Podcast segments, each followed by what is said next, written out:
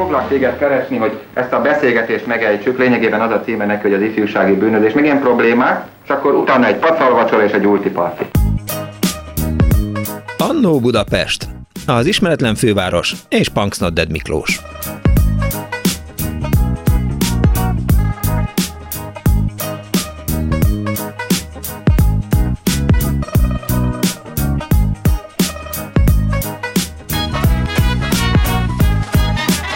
Jó napot kívánok, kedves hallgatók! Ez a Klubrádió benne az Annó Budapest az önök alázatos narrátorával, Punks Nodded Miklóssal. A bringa hőmérője 31 fokot mutatott, úgyhogy azok a szerencsések, akik vagy vízben vannak, vagy egy hűvös szobában, de semmiféleképp nem a napon tekernek a bicikliükkel, és nem állnak az út szélén, hogy valaki vegye már fel őket, legyen olyan kedves, annyira le kéne jutni már a Balatonra. Én is kint voltam délut az osztyapánkónál, kicsit szárítottam a hüvelykújamat, de hát az Isten se vett fel, úgyhogy nem volt más választás, mint hogy... Eh, meg... De tényleg?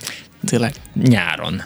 Tudod, ezt szokták mondani iskolában a diákok. Tényleg nem, nyáron. Kimentél? Persze, persze. Kifutott... Komolyan kimentél? Hát komolyan igen, de egyébként nem. Tehát sokkal fontosabb dolgaim is vannak, mint hogy, hogy el tudjak menni a Balatonra. Szóval, hogy ott tartottunk, kedves hallgatók, hogy múlt héten a stoppolás volt az Annu Budapestben a téma, és hát az derült ki a műsor folyamán, hogy nagyon sok hallgatónak nagyon jó történetei vannak ezzel a közlekedési formával kapcsolatban, ezért a szerkesztő Árva Brigitta úgy döntött, hogy a mai annót is a stoppolásnak szenteljük. Egyébként szedett össze nekem mindenféle ilyen nagyon okos munkákat. Tehát akkor, amikor amikor már kifogy a zene a Nautilusból, és nem jut eszünkbe sem a Danival, aki kemény Dánielt üdvözlöm itt a stúdióban szokás szerint, szóval, hogy nem jut eszünkbe semmi, jó akkor kívánok. A, jó napot kívánok, szervusz Dániel, akkor majd, majd felolvasok, biztos örülni fog neki mindenki. Szóval 24 06 953, mert hogy olvasni nem tudok, 24 07 953, SMS sem tudok olvasni, úgyhogy írjanak a 06 30 30 30 953 ra írják meg azt, hogy hogyan kerültek bajba. Hát tényleg az a múlt heti történet, amikor a kedves hallgató elmesélte azt, hogy ment a csajával találkozni, és hát ott eh, csöngött a zsebében a két jegygyűrű, hogy majd találkoznak, mert hogy valami iskolai rendezvény, vagy valami bizonyítványosztás volt, vagy vége volt valaminek, és eh, hát eh, stoppal indult el a kedveséért, de a kedvese, aki ott volt egy ilyen iskolai rendezvényen, az közben össze összebeszélt valakivel, és eh, annak az lett a vége, hogy amikor megérkezett a, a barátunk, a kedves hallgató a távoli településre, hogy, eh, hogy megkéri a nő kezét, addigra a nő azt mondta, hogy hát ne haragudjál, ebből most már nem lesz semmi sem, úgyhogy a kedves hallgatónál még mindig ott van két jegygyűrű, ha gondolja, akkor esetleg itt felajánlhatja, és hát rendezhetünk egy árverést. A, a stoppolás eh, emlékművének árverése lenne, és nincs mindenki jól járna, vagy nem járna jól. Persze kérdés az, hogy bele van evésve a csajnak, meg a, az úriembernek a neve egy gyűrűbe. Ezt így szokták, Dániel? Nem tudom. Nem tudom. Ah, jó. Nem, nem vagyok járatos jó, egy, egy gyűrűvel összefüggő témákban. Jó, jó, jó, de majd nyilván leszel. Tehát akkor majd lesz egy olyan műsor, hogy, hogy mi van egy gyűrűmmel, jó? csináljunk egy egygyűrű különadást. Egy egygyűrű különadást. Tehát 24 06 953, 24 07 953, stoppolásra mai téma is. Halló, napot kívánok! Hello Miklós, Dovalovszki András vagyok. Hello András, szia! Szegedről, hűsölős délután kívánok mindenkinek. Szeged, Nagyon, figyelj! Ö... Volt olyan Szeged, hogy elindultam Szegedről, egyrészt volt olyan, hogy 12 óra alatt értem. Tehát kiálltam 6 órakor, ugye kimentem a villamossal a, a világ végére, ott az orosz laktanyán túra, Igen. és aztán próbáltam stoppolni a főváros felé, és álltam, álltam, álltam, álltam, és aztán volt olyan, hogy valaki fölvett, akkor elvitt, mit tudom én, kis telekig, vagy elvitt, mit tudom én, az első legkisebb faluig, ahol megint álltam órákat, tehát biztos, hogy 12 óra alatt jutottam fel egyszer Pestre, és majdnem biztos, hogy volt olyan, hogy potyogtak könnyeim, és kénytelen voltam a városba 5 vagy 6 óra átogálás után visszamenni, és azt mondani a haveroknak, hogy jó, elindultam Pestre, de hát Pest nem indult el felém, úgyhogy maradtam Szegeden. Na, de ez csak egy mellékszál volt. Sajnos nekem nincs ilyen jó ö, sztorim, és pont azért is jelentkeztem, mert egy kicsit más megközelítésben szerepel nekem ez a stoppolás. Fiatal koromban nekem mindig ez egy ilyen vagány dolognak tűnt, meg ismerőseimtől hallottam, hogy lejutottak a Balatonra így máshova. Nekem vagy nem volt messzem, vagy nem volt alkalmam, viszont mindig ott volt bennem, hogy de jó lenne akár stoppolni, vagy, vagy esetleg stopposokat elvinni, és Hát katonaként egyszer-kétszer, 70-es születésű vagyok, tehát katonaként egyszer-kétszer tudtam stoppolni a hazamenetelnél, de utána inkább autót vezetve jártam az országot, uh-huh. és mindig törekedtem arra, hogy ha lehet, akkor fölvegyek valakit, de hát ez a 90-es évek vége, 2000-es évek elején már nem volt annyira divat, és egy, egy mobil szolgáltató menedzsereként jártam az országot, ilyen havi 6-8 ezer kilométer, és mindig Szóval, hogy bántott, hogy egyedül ülök a kocsiba, egyrészt, hogy, hogy nincs társaság, másrészt meg azért, mert hogy a, hát a környezeti lábnyoma ugye a gépkocsinak ugyanannyi, mint hogyha négyen ülnénk benne. És Szeged fele tartottam Bordány felül, amikor egy hölgyet vettem észre, aki stopp volt az út szélén, és hát későn vettem észre, nagyot fékeztem, visszatulattam, és akkor betessékeltem, hogy szálljon be, és amikor föltettem a kérdést neki, hogy hova vihetem, szinte a válaszsal együtt érkezett az orromba egy pacsuli szag, ugyanis mondta a hölgy, hogy a placára és hát így szerettem volna jót lenni vele, de hát egy útszéli hölgyet sikerült fölvenni, aki természetesen így szívesen elvittem, és valami egy kilométer után kiraktam, tehát hogy sajnos a stoppolásból nekem csak ilyesmi élményem jutott, viszont hát nagyon mókás volt, hogy hát egyszer Egyszer próbált, igen. Nem, és őt is csak egy fél kilométer, vagy egy kilométeren keresztül a placára kellett vinnem, viszont maga a törekvés az bennem továbbra is megvan, és hát örömmel újságolhatom, hogy jelen pillanatban Szegedről Zalába költöztem, és és hát ilyen 60 ezer kilométert mentem az elmúlt három évben a két terület között mm. ingázva, és, és több mint 180 embert szállítottam már. De ők blablával? Nem sok manapság, Aha. hanem közösségi Igen. gépjármű megosztáson keresztül. Tehát, hogy, de ugye, ugye, hogy van a Blablakár, eh, ahol, eh, ahol lehet, és ez, azt hiszem, hogy az Oscar is az ilyen. Oscar az Oscar, Aha. vagy az Oscar a felületen, és, és folyamatosan rengeteg emberrel, nagyon jó arcokkal ismerkedek meg, tehát fiatalkoromból kvázi kimaradt ez a stoppolásos élmény, viszont most ez így pótolható, és tényleg mindenki örömmel vesz igénybe ezt a szolgáltatást. E, és igen, ez nekem is jó, mert tényleg nagyon jó arcokkal lehet megismerkedni. Egy, egyszer így terveztük, valamelyik gyerekemnek kellett volna visszautazni Berlinbe, és akkor azon gondolkodtam, hogy egy ilyen autó megosztóba így benevezném, de azt mondta a gyerekek anyja, hogy hát szó sem lehet róla, mert hogy lehet, hogy, hogy baleset vagy valami, és mennyivel biztosabb a repülőgép vagy a vonat. Minden este nem lehet belőle semmi, de hogy, hogy neked milyen tapasztalataid vannak azokról? Nagyon jó. Igen?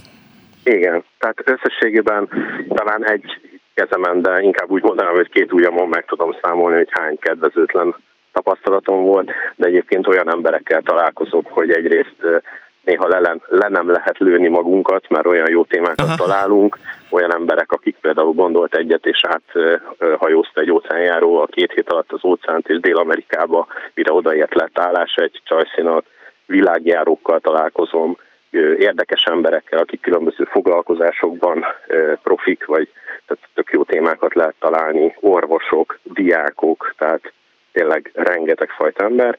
Az az igazság, hogy természetesen ez a benzin pénzhez hozzájárulás is jól jön, de én inkább azt a részét emelném ki, hogy tényleg nagyon jó emberekkel lehet találkozni, és hát tudunk egymásnak kvázi segíteni, mert én például úgy szoktam mindenkit elvinni, hogy háztól házig, tehát nem kirakom a város mhm. közepén, és aztán nagy bőrömmel találjon haza, Igen. nem tényleg egy ilyen segítő szándék is van benne. Mennyibe kerül jót nekik ez? Tehát, hogy, hogy, hogy kialkudott tarifa van, vagy kilométerenként van mennyi pénz? Igazából ez úgy van, hogy a, a, a rendszereknek van egy ilyen javaslata, ami, a, ami az átlagos hát kilométer alapján számol, azt hiszem, tehát hogyha beírom az, úti, az útirányt, tehát hogy honnan, hova, most például Szegedről a Nagykanisára uh-huh. utazom holnap, és akkor én teszek kitérőt Pécs felé, mert az a tapasztalatom, hogy Pécsre nagyon kevés fuvar megy Szegedről, hogy abba az irányba is tudjak segíteni, tehát többen tudjunk összeülni egy kocsiba, és, és akkor így bejelölöm, hogy mondjuk Baja, Pécs, Kaposvár, Nagykanizsa, és akkor az Oscar az felajánl egy, egy díjat, ami egy átlagos díj, de attól természetesen el lehet térni vannak és... csomagok is, amit szállítani uh-huh. kell, már többször szállítottam madarakat, tegnap például kígyókat hoztam Szegedre. Tehát, hogy ilyen tök vicces dolgok is vannak, ilyen érdekes dolgok is benne. És meg van beszélve tehát, hogy a, gondolom egy ilyen e, mobiltelefonos alkalmazáson megnézitek, hogy hol találkoztok, és, és nagyjából mikor? Ez, ez abszolút, tehát abszolút jó, mindenkinek, nem tudom, hogy mennyire szabad ezt reklámozni, de hogy szabad. mindenkinek csak ajánlani tudom, mert mert a, a busz meg a vonat áralnak a töredékért lehet mhm. eljutni, uh-huh. sokszor kényelmesebben is, sokszor gyorsabban is. Tehát például aki Mondj már egy számot, légy jön velem, ő egy egész napos utazást tud így lerövidíteni tulajdonképpen négy és fél öt órára. De hogy, hogy mennyibe kerül mondjuk egy Budapest nagy, egy Szeged nagykanizsa viszonylat? Szeged nagykanizsa az 3900 forint. És ez vonattal, hát ez nyilván olyan 8 lehet, tehát 8-9 hát, talán, igen, mert hogy Budapest... Jóval több. A budapesti utakra én úgy emlékszem, hogy ilyen 2000-2200 forint. Értem. És ott a, a központból, tehát mondjuk a Mastérről, Szegeden a Mastérről indulnak általában is a Népligetig.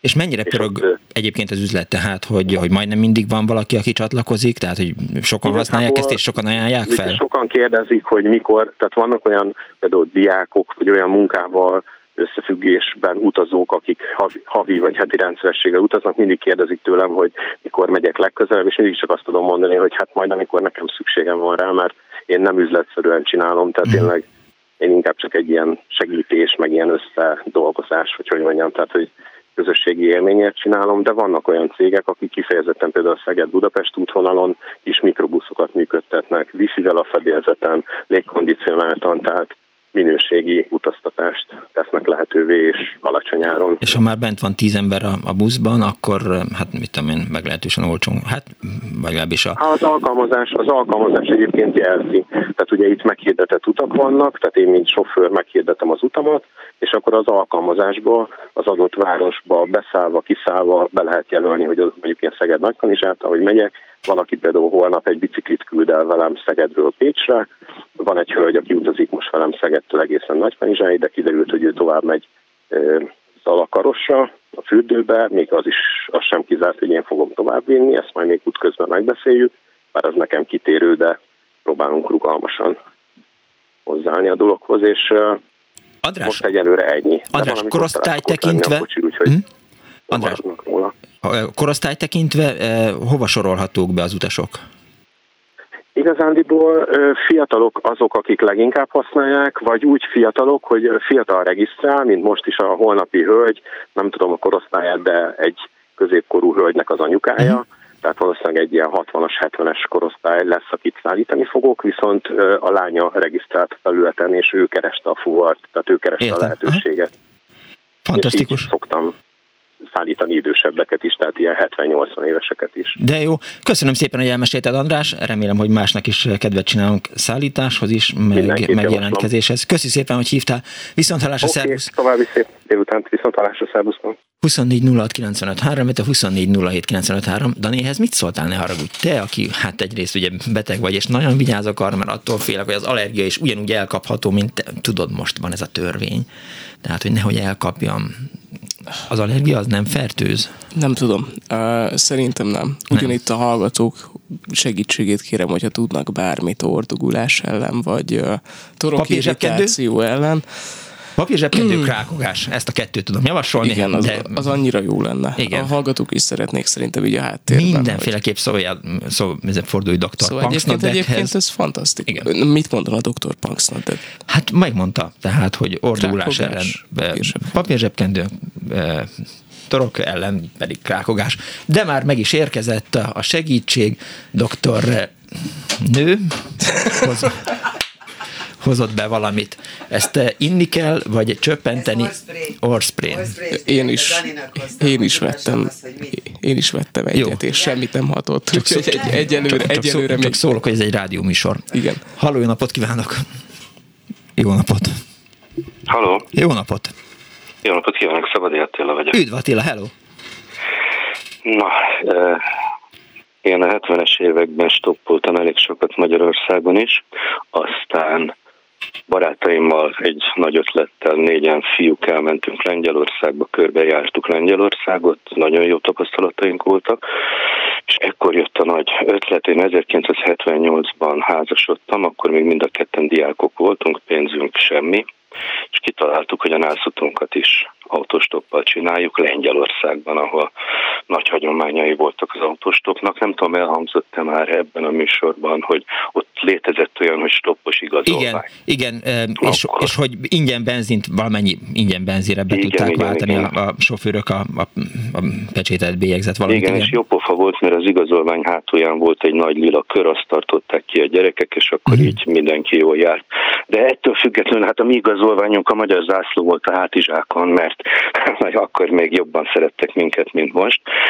Kiálltunk az út mellé, kinéztem, a Varsóig addigra már mindent bejártunk szintén autóstoppal, tehát akkor Zakopáne Varsó meg volt, úgyhogy vonattal mentünk el Varsóig, és ott én kinéztem a térképen Lengyelország legészak-keleti csücskét, és elindultunk arra felé teljesen találomra, de ott olyan szokás is volt, hogy a teherautósok nem hatott a haspré nem ez a, most, nem a, most nem, nem a, a Dani orra volt ez, hanem a szék, amit már megbeszéltük, hogy majd, majd kicserélünk. Persze lehet egyébként, hogy az orspray jobb lenne erre a székre, és akkor fúj, nem nyikorogna.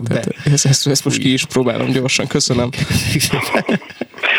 Na, és ott olyan szokás is volt, hogy a teherautósok, hát ez nyáron volt, persze ezt nem mondtam, teherautó felvett mindenkit, aki az út szélén állt. Ami jó is volt, rossz is volt, mert lehetett dumálni, tehát például találkoztunk olyan cseh gyerekekkel, akik rollerrel járták az országot, de közben stoppoltak is, mert ugye a rollert föl lehetett dobni az autóra, aztán nem volt stop lehetőség, akkor kilométereket mentek, persze nem ilyen elektromos rollerrel, mint most, hanem ők hajtották azt rendesen, a szárára volt felkötve a csomagjuk. No, itt a Platon, ja, még csak egy mellékszál, hogy egy baj ennek volt hogy ahol elkanyarodott a teherautó sofőröt, lerakta mind a 30 palit, és azoknál már nem mindenkinek volt esélye, hogy tovább viszik. Szóval rám is este És akkor hirtelen 30-an ott álltak egy kereszteződésben. Igen, pontosan. pontosan, és akkor nem mindenkit vittek, aztán nem. No, aztán ugyanígy a teherautón kérdezte tőlem valamelyik lengyel srác, hogy hova megyünk, mondtam, mintha itthon mondjuk Fehérgyarmatra mennék, ő azt mondta, hogy ott a világon semmi nincs, de. És akkor leszállított minket valahol útközben, és kikötöttünk Rucsián Nidában, ami a, a tóhátság, a lengyel tóhátság közepén van, és pici tavak, ezeket a jégkorszak véstele, ezeket a tavakat, mármint hogy a lukakat, amik megteltek vízzel, és ha valaki látta a Kés a vízben című filmet, ahol a tavakat csatornák kötik össze, és ott húzzák a vitorlást. Kint megy a parton egy ember, és húzza a vitorlást, amíg ki nem ér a következő nagy tói. Úgyhogy onnan hajóval mentünk tovább a központig, onnan megtalálomra fel van egy Lidzbar van Minski nevű hely, ez a Kelet-Poroszország, a régi Kelet-Poroszország. Ez annyira elhagyatott volt akkor, hogy mondjuk fél óránként, óránként jött egy autó, de az elvitt minket. És így végigjártuk ezeket a gyönyörű szép régi porosz városokat, Fromborg, Malborg, akkor eljutottunk Gdansk Dínia szokott, ugye az az ismert hely a Gdiniai hajógyár, ami a szolidaritás kezdete volt. Gdansk a gyönyörű Dancig az orosz város. Onnan megint csak találomra keletre, egy Darlovó nevű helyre, ami csak egy tengerparti halászfalú. Ott például egy halászkocsmában fahéjat öntöttek a sörbe, valami borzalmas volt, de hát ki Na, kell próbálni. Nem hangzik ám az rosszul, mindjárt ki is próbálom. Valami, hát Dani, egy kis valami fahéjas löty volt, valami folyadék, és amúgy is édesek a lengyel sörök, úgyhogy nem volt egy nagy élmény. Onnan utána lementünk Poznányba, onnan már fogalmam nincs, a vége az, hogy tettünk egy hatalmas kört vég autóstoppal, és akkor vissza Varsóba, és onnan már vonattal. Amikor mondtad, hogy találomra, az, az volt, hogy, hogy megpörgetétek az iránytűt, mint a Lolka-Bolkában, aztán, vagy a földgömböt, aztán ahol megállt, oda mentetek, vagy, vagy mindegy volt, hogy hova visznek benneteket? Nem, ez, ez csak az első volt találomra, hogy föl éjszakra, uh, amit ott már mondtak a srácok onnan, az meg volt, hogy menjünk fel a tengerpartig. Az biztos, igen. Ez, csak ez, ez egy külön szám volt, hogy ez a kelet-poroszország rész, ez egyáltalán nem volt ismert a magyarok előtt. Mi ugye úgy mentünk akkoriban, hogy Krakó, Varsó és Dansk és, és Szopot, de az egy fantasztikusan érdekes út volt, ezekkel a régi porosz várakat, ezeket többé-kevésbé helyre is állított. De jó. Úgyhogy az, az nagy élmény volt. Aludtunk, aztán diákszálláson volt persze sátor is nekünk, szóval az még egy külön téma, hogy az ember ilyen helyen hol alszik. Hogy volt egy szer, hogy kiálltunk az útra, és minden autós mutogatott, hogy ő csak ide jön, ő csak ide Mindig, jön. Mindegy, mindenki ezt mutatja, igen. Így van, mi is mennénk, de aztán jött egy pari, és azt mondta, hogy rossz helyen állunk, mert nem abban a városba vezet az út, hanem mellett egy picike kis városba. Aha. Ez még eddig rendben volt, de már késő este volt, leszedett minket az útról, hazavitt, megvacsoráztatott, megaltatott, és másnap kirakott a rendes útra. Ez hihetetlen, hogy milyen vendégszeretőek és barátságosak voltak. És hogy érezted Attila, hogy segített az, hogy a, a feleségeddel, vagy a friss házasként, hát feleségeddel utaztál? Óvatosan kell beszélni, mert a második feleségem hallgatja. Ja, jó, jó, jó. Ah, nem, nem, akkor, akkor igen, majd mindjárt. Igen. Klassz volt, nagyon romantikus volt, hát ezért ez egy külön extra dolog volt, hogy nem izébe mentünk, Dubajba mentünk nászútra, hanem egy sátorral a hátunkon. Hát Dubaj sem lett olyan rossz, bár nem próbáltam még, igaz Lengyelországot sem, meg a nászudat sem, de majd alkalmattán esetleg sort kerítek rá. Mennyi időre indultatok el? Két hét, de talán három hét lett belőle, Isten Mindegy volt. Aha. Egyébként Lengyelország gyönyörű, és hát ez Há, nyáron ne. volt, a, ugye egyetemre jártunk mind a ketten, tehát szabadok voltunk. Itt csak a pénz volt az, ami korlátozott mindent.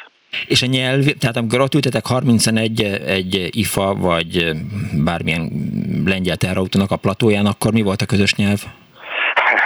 Hát én orosz tagozatos voltam. Mindenki, ugye én akkor Mindenki orosz tagozatos volt, csak szólok. volt az orosz eh, tanulás, úgyhogy többé-kevésbé a szláv nyelvekkel úgy, ahogy megértettük magunkat, meg hát németül, angolul.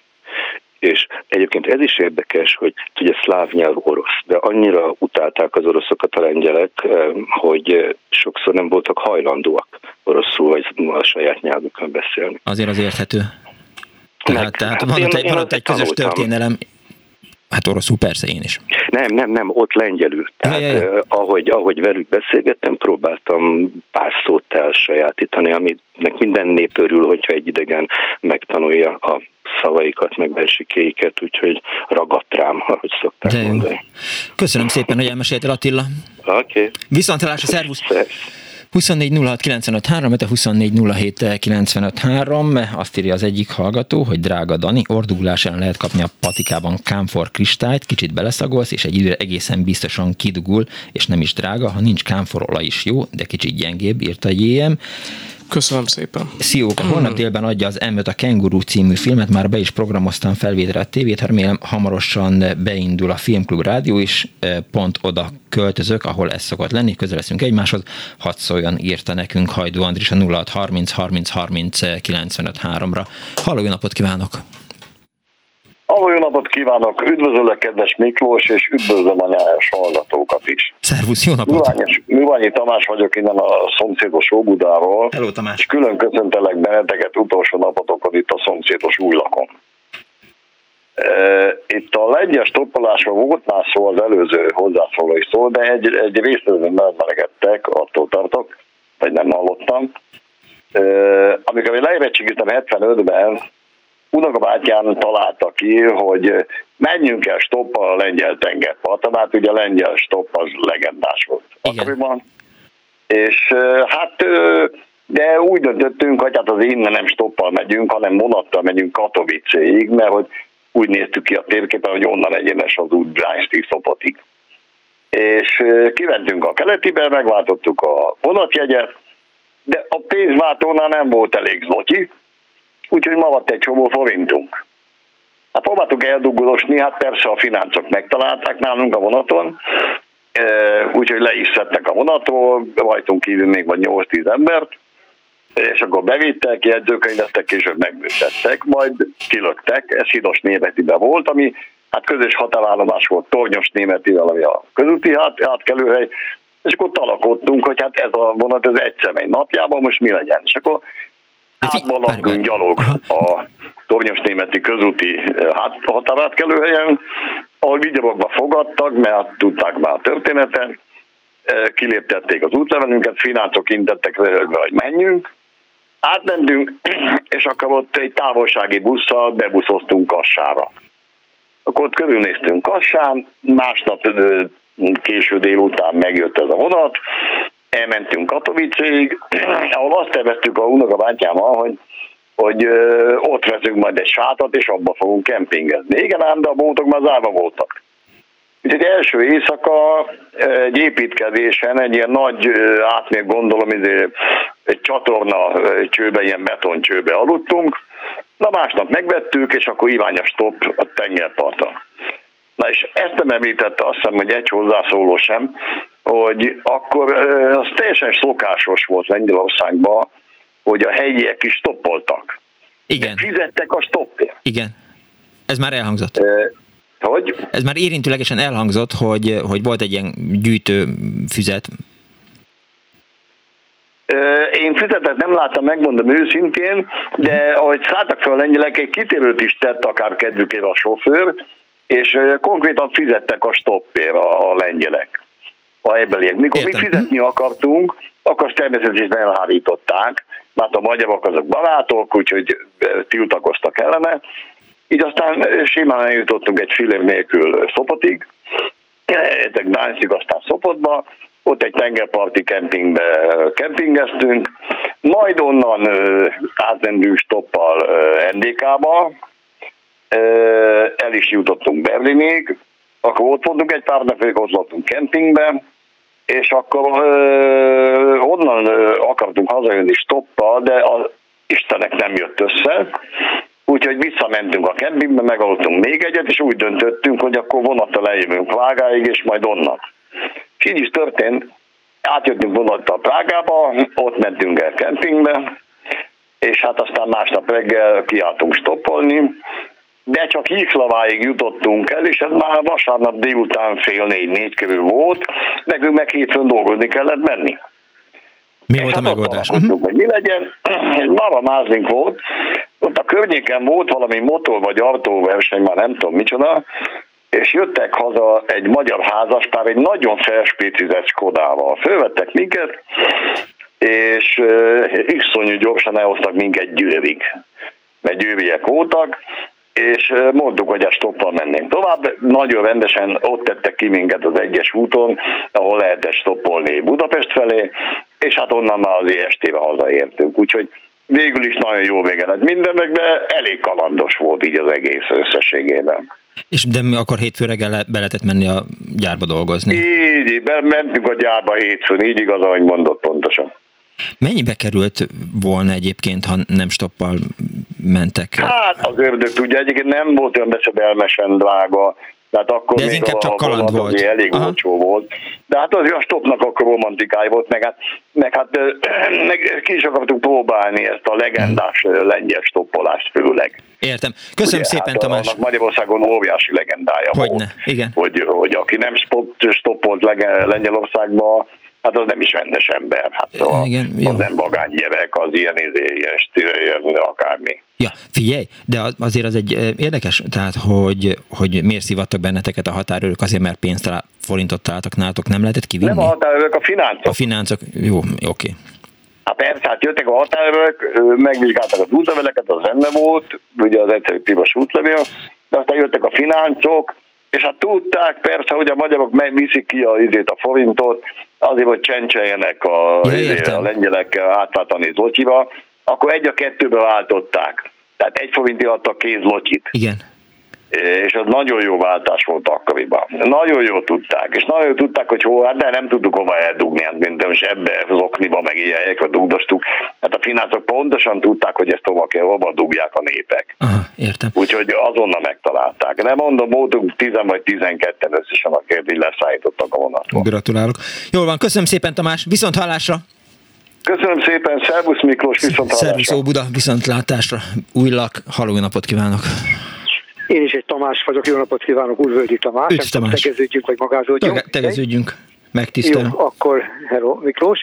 És uh, egy rövid történetem van, ez két rövid történet. Az egyik Balatonföldvárról stoppoltam 70-es évek végén, uh, Siófokra szerettem volna eljutni, megállt egy bogárhátú uh, Volkswagen, nyitottam az ajtót, benézek, Baróti Lajos szövetségi kapitány teljesen elájultam, hogy egyáltalán megállt, meg minden, nagyon kedves volt, hogy mondtam, hogy hova megyek, szálljon be. Egyetlen egy feltétele van, na mondom, a fociról biztos nem akar beszélni, azt mondta, nem, nem szólhat bele a vezetésbe. Na, na, persze. Na mondom, jó. Én nem is, nem is volt jogosítványom még akkor, hogy azt sem tudtam, hogy hogy mhm. vezet. hihetetlen kedves volt, elmondta, hogy mindig mindenkit fölvesz, én teljesen elájultam, úgyhogy egy jó kis példa volt nekem, hogy bármilyen ismert ember is megállhat és fölvehet autósokat.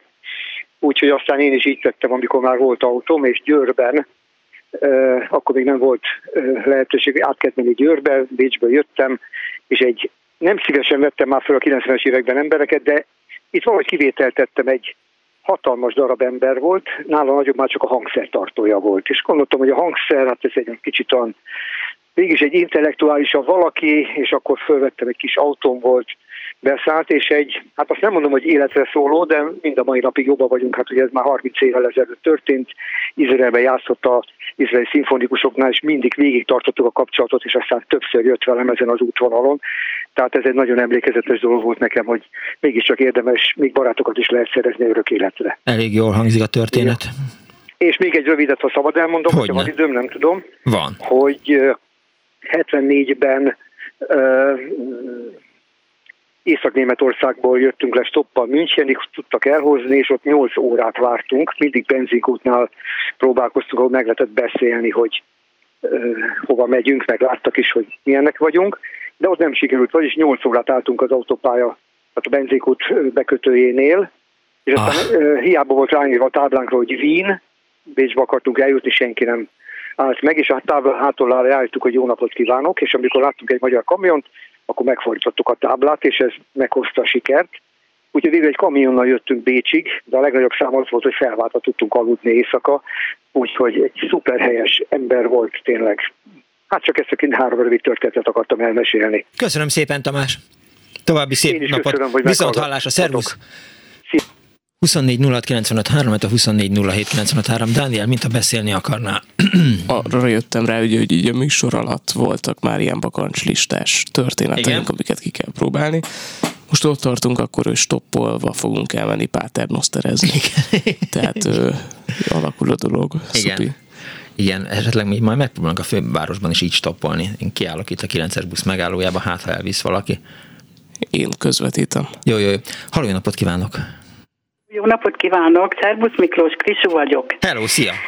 Én azt szeretném neked elmesélni, hogy 72. július 21-én 150 évfolyam társammal a Budapesti Műszaki Egyetemről inután voltunk az úgynevezett termelési gyakorlaton, ami abból állt, hogy a, a hűtőtoronynak a zsaluzását kellett összeszednünk és július 21-én vége lett az egy hónapos termelési gyakorlatnak, és mi mindnyájan stoppal akartunk fölmenni Pestre. Hát ott álltunk 150-en az út szélén, és hát különböző autók jöttek, mentek minden izé. A barátnőmet meg engem fölvett egy vállalati autó, és szépen fölvitt minket Pestre. Hát én hátul ültem, itt a sofőr mögött, és hát ugye a visszapillantó tükörbe úgy belefeledkeztem a gyönyörű kék szemébe, és hát mit mondjak, az idén lesz a 48. házassági évfordulónk. Igen, az lett volna Jó, a kérdés, nem értettem, hogy, hogy, hogy, hogy miért emlékszel arra, hogy az inotai hőerőműnek bontottátok a, a szigetelését, vagy szedtétek össze a szigetelését, és hogy az 7. hó 21-én történt, július 21-én. Igen. Tehát, hogy, hogy nagyon kíváncsi voltam rá, rá hogy, hogy miért rögzült ez, de aztán most már szép lassan így a végére érve összeraktam, hogy Hát hogy... most mondd meg, 150 emberből, 150 fiúból, lányból, hát jó, én kislány voltam akkor, úgyhogy csak sikerült, mondom, 48 éve együtt vagyunk, boldogok vagyunk, minden. Szóval vannak ilyen történetek. De hát ott voltatok egy helyen, Inotán. a története volt. Hát de már Inotán is megtalálhatátok volna egymást. Hát nem, mert ő vállalati sofőr volt, és csak véletlenül jött arra. Ja, értem. Úgyhogy véletlenül le kellett neki menni Inotára valami miatt, és akkor leszaladt, ez péntek délután volt. Hát szóval nagyon, nagyon klassz volt. De jó. Úgyhogy ez van. És azóta stoppoltál? Nem, azóta nem stoppoltam. Úgy voltál vele, hogy egyszer már bejött, most már fölösleges. Igen, igen, igen, igen, igen, igen. Gratulálok. Köszi szépen. Na, szép napot nektek, és imádom Köszi. a műsorotokat. Köszi, ciao. Sziasztok. 24 06 95 3, a 24 07 95 3. Látod, Dániel? Itt lehet, hogy stoppolnom kéne, és akkor az eljegyzési gyűrűbe is sokkal járatosabb Igen. lennék, ugye. Igen, abba akkor... Ez is egy nagy hiányosságom volt. Figyelj. Sok másik mellett. Erre jó az autós stoppolás, majd mindjárt idézek. Halló napot kívánok! Szervusz Miklós, szervusz Dani, Daninak jobbulást kívánok. Nagyon szépen, vagyok, köszönöm szükségem lesz elmesélni az első.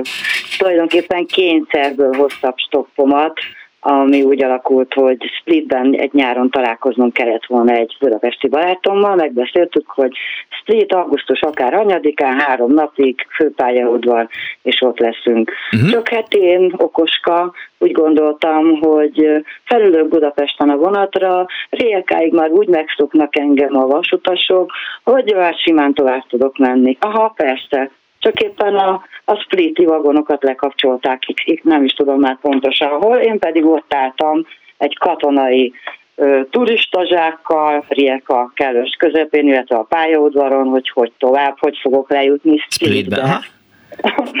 Kiálltam stoppolni, természetesen a, a katonai hátizsákom rögtön megadta magát, mert úgy tele volt nyomva, megállt nekem egy autó, olasz rendszáma volt, a srácok németül beszéltek, meg angolul, nem értettem, hogy milyen náció, aztán végül kiderült, hogy olaszországi németek voltak, és Krik szigetére mentek. Földrajzból soha nem voltam igazán jó. Úgy gondoltam, hogy jó Krik szigete, onnan majd visszamegyek egy nap után, Aha. és toppolok tovább Split felé. Aztán a fiúk mondták, hogy hát Csicsicei öbölbe mennek, és innen azért elég nehéz lesz visszajutnom a, arra az útra, hogy Split felé tovább stoppoljak. Úgyhogy egy hetet töltöttem ott a családjukkal, mert a családjukhoz mentek le a Csicsicei öbölbe, öregek ott voltak, lakóbuszokkal, mi fiatalok meg sátraztunk, rettenetesen jó volt. Egy hét után ők tovább mentek, visszamentek Olaszországba, és én meg kiálltam az útra, elkezdtem stoppolni, összefutottam két szlovén lánya, és a Damjana és Léna, és velük egészen Splitig elvonultunk. Aztán Splitből lementünk Kvár ahol állítólag soha nem esik az eső, csak pont akkor kezdett el zuhogni, amikor vége lesz a nyaralásunknak, és kiálltunk újra az útra stoppolni. Na, lényegtelen. Tovább Szarajevó felé már német srácokkal mentem tovább valami nagyon rozog autóval, ott elég későn értünk Szarajevóba, hogy én akkor már nagyon igyekeztem volna hazafelé, mert az egy hónapos kiutazási engedélyem a vége felé ketyeget, Szarajevóba álltunk, sötétedés volt már, hogy mit csináljunk, mit csináljunk, odalépett hozzánk egy kedves ember, és közölte velünk, hogy Besztálem most meghív bennünket fizetés nélkül, menjünk el hozzá. Kiderült, hogy Szarajevó 62-es motorbajnoka volt, én egy olyan szobában aludtam, ami tele volt serleggel, meg mindenféle koszorúkkal, amiket ő annak idején kapott a, a, a különböző versenyein. És akkor Szarajevó után elköszöntünk egymástól a két német sráccal, és én elég halandos úton, de Röszkénél átléptem a határt. Na de várjál, mi történt Szarajevó és Röszke között? Hát az már elég kalandos top volt, tehát volt olyan, hogy egy kisfiát tövett föl engem, a, szintén elért bennünket az éjszaka, én a kisfiát hátsó ülésén aludtam, a sofőr meg az első ülésen, ha lehúztam az ablakot, mert meleg volt, meg állati fokhagymaszagú volt a vezető úr, akkor jöttek be a szúnyogok, ha felhúztam az ablakot, nem akkor volt, aha. Akkor, már, akkor már elég kalandos volt a stop visszafelé, és hát ugye mondanom se kell, hogy Magyarországon meg aztán pláne, tehát Röszke után eléggé, eléggé viszontagságos volt hazaérnem Békés megyébe, anyukámat már addigra mindenki beoltotta, hogy nem fog visszajönni, diszidál, diszidál, ugye három napot késtem a a visszatéréssel, anyukám pedig mondta, hogy nekem megmondta volna. Úgyhogy így aztán végül is hazaértem. Ez volt az első ilyen hosszabb, de kényszerből tulajdonképpen stoppon.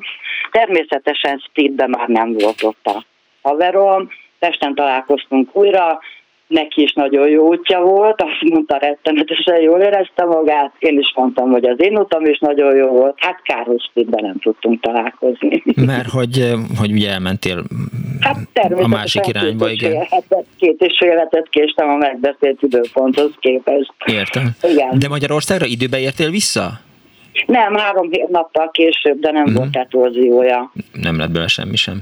Mert azt nem gondoltam, hogy, hogy, hogy időben hazaértél, csak három napig tartott, még Röszkéről eljutottál Békés megyébe, ami hát azért elég nagy kaland lett nem, volna. Nem, nem, csak ugye amikor egy hónapra adták meg a uh-huh. kiutazási Igen. engedélyt, és, és hát én három nappal átléptem ezt, mert hát elég viszontagságos volt, mondom, Szarajevó után már stop, és és hát így alakult. A másik stoppom még, amit elmondhatnék, az akkoriban 21 évesen még lehetett interre igazolni, nem 23 évesen, meg 26 évesen interre, igaz, interre igazolványt váltani, amivel én Valenciáig eltöcsögtem, de ott már nagyon megmondtam a vonatozást, és kiálltam stoppolni, hogy visszamegyek Barcelonába, és került egy olyan, olyan ausztrál csapatot kifognom, rádumáltak, hogy ők Észak-Spanyolországba mennek Pamplónába arra a bizonyos bika futtatásra, úgyhogy elmentem velük, és ott, ott egy teljesen ilyen angol nyelvű közösségbe,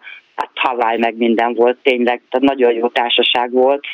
Egyetlen egy, egy finn srác volt, aki egyfolytában engem zaklatott, hogy a finn és magyar a finn nyelvben közösek, úgyhogy kerestük a közös szavakat, de nagyon-nagyon klassz volt. Értem. Hogy... Köszönöm szépen, Iva. Nem féltél sohasem? Ö, egyszer féltem. Magyarországon kanizsáros stoppoltam vissza a Balatonra, mert nem találtam ott építőtáboros mhm. barátnőmet, és a Balaton mellett nyaraltunk, és felvett egy Trabant, na, soha többet nem szálltam be két ajtós autóba, és lekanyarodtak az m azóta is tudom a neveket, Kis Szakácsi Böhönye, ilyen helyeken karézoltak velem. Mm, egy idő után rájöttem, Hát a hetesről hogy... nagyon nehéz Böhönye felé elmenni, mert, mert előtte még azért ott van néhány település, tehát Mesztegnyű, igen, Marcali. Nagyon-nagyon, nagyon-nagyon régen volt ez, uh-huh. de azt tudom, hogy, hogy, hogy azt mondtam magamnak, lehet, hogy meg fogok halni, de nem adom könnyen az életem, tehát valamelyik ember szem nélkül fog kiszállni az uh-huh. autóból. És olyanokat csináltam, például, hogy keresztül mentünk egy kis falun, akkor integettem a gyerekeknek, hogy majd emlékezzenek rám. Hú. De aztán a, meg, meg kitaláltam, hogy nem vagyok még 18 éves, tehát ugye kiskorú, meg, meg hogy, hogy eszes vagyok, tehát jelentkeznem kellene a rendőrségen, úgyis keresni fognak. Aztán a végén már azt is mondtam, hogy jó, nem érdekes, hát egyébként született vérbajos vagyok, tehát csak gyertek, csak gyertek, aztán kapjátok el. Tehát szóval de akkor... a végén megmondták ezt a dolgot, Aha. és visszavittek az elméletesre és amikor kiszálltam az autóból, remegett kezem lábban, de azért megtaláltam a hangomat, és beültöttem az autóba, hogyha nektek mindegy, hogy hova dugjátok be, akkor keressetek a fürdőszobába egy lyukat. Ja. És ezzel elrohantam. Metálcselekedet volt. Köszönöm szépen, Éva. Én is köszönöm, Viszont hogy hallásra. Szia. Hello. Azért kérdeztem, mert Megi közben azt írta, hogy kétszer akartak megerőszakolni egy kamionos, 53 és én 22. Jobb oldalon megállt, azt mondja, szállj ki, miért tudott te azt nagyon jó, de sikerült meggyőzni. Elvitt Pécsre, a másik egy disznótenyésztő, jó szaga volt, lefordult egy kanyar, egy tanyára, remektem a félemtől, kivettem a cuccom két kilométer gyalog, és horgászok vettek föl, írta Meggi. Dani, az orspray összehúzza a nyálkahártyát, ezért fontos, hogy ne kapj arcüreg gyulladást, nem állíthatja meg a náthát, de csökkenti, amíg meg nem gyógyulsz.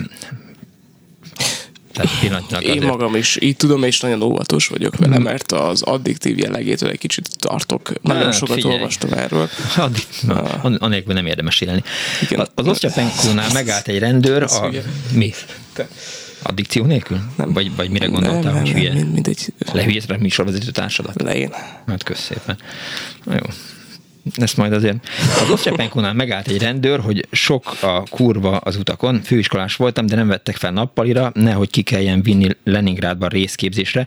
Amerikában tanultam, féltek, mit mesélek. Gergényi Péter volt, kipakoltatta a táskámat, a könyvtári jegyem igazolta, hogy Pécsre járok, mondta, hívjam fel, mondta, elvisz nyaralni a Kádár üdülőbe, nem nem hívtam fel, különben rendes volt, és hasonlított a nagypapámra, írta meg 1977-ből.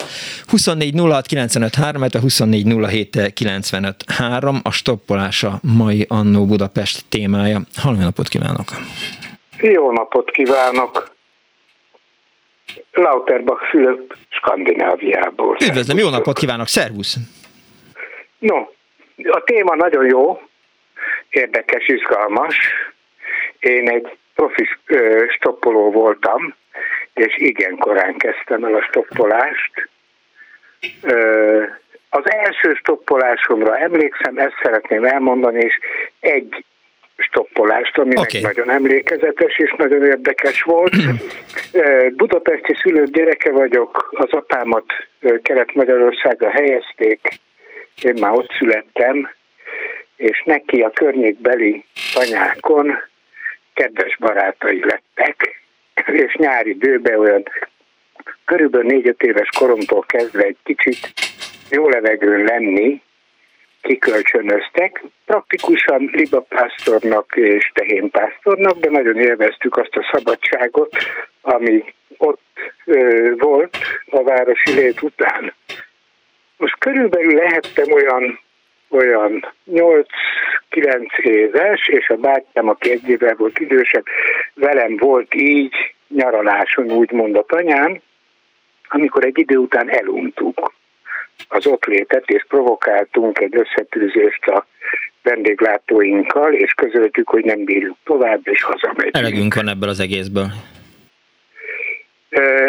A vendéglátók meg úgy gondolták, hogy úgysem merünk elmenni, lévén 5 kilométert kellett a földúton gyalogolni a Köves útig, és onnan 10 kilométer volt a város, és mondták, hogy oké, okay, fiúk, örültünk, hogy voltatok, szevasztok, de mi nagyon konokak voltunk, és elindultunk. Szerencsénkre szembe jött a nagyfiú a gépállomásról, befejezte épp a munkát, csodálkozott, hova mentek, mondtuk, meguntuk, megyünk haza. Na de van-e pénzetek buszra? Hát azt nem kaptunk. Benyúlt a zsebébe, odaadta a buszra való pár forintot, nem emlékszem, nem is lényeges.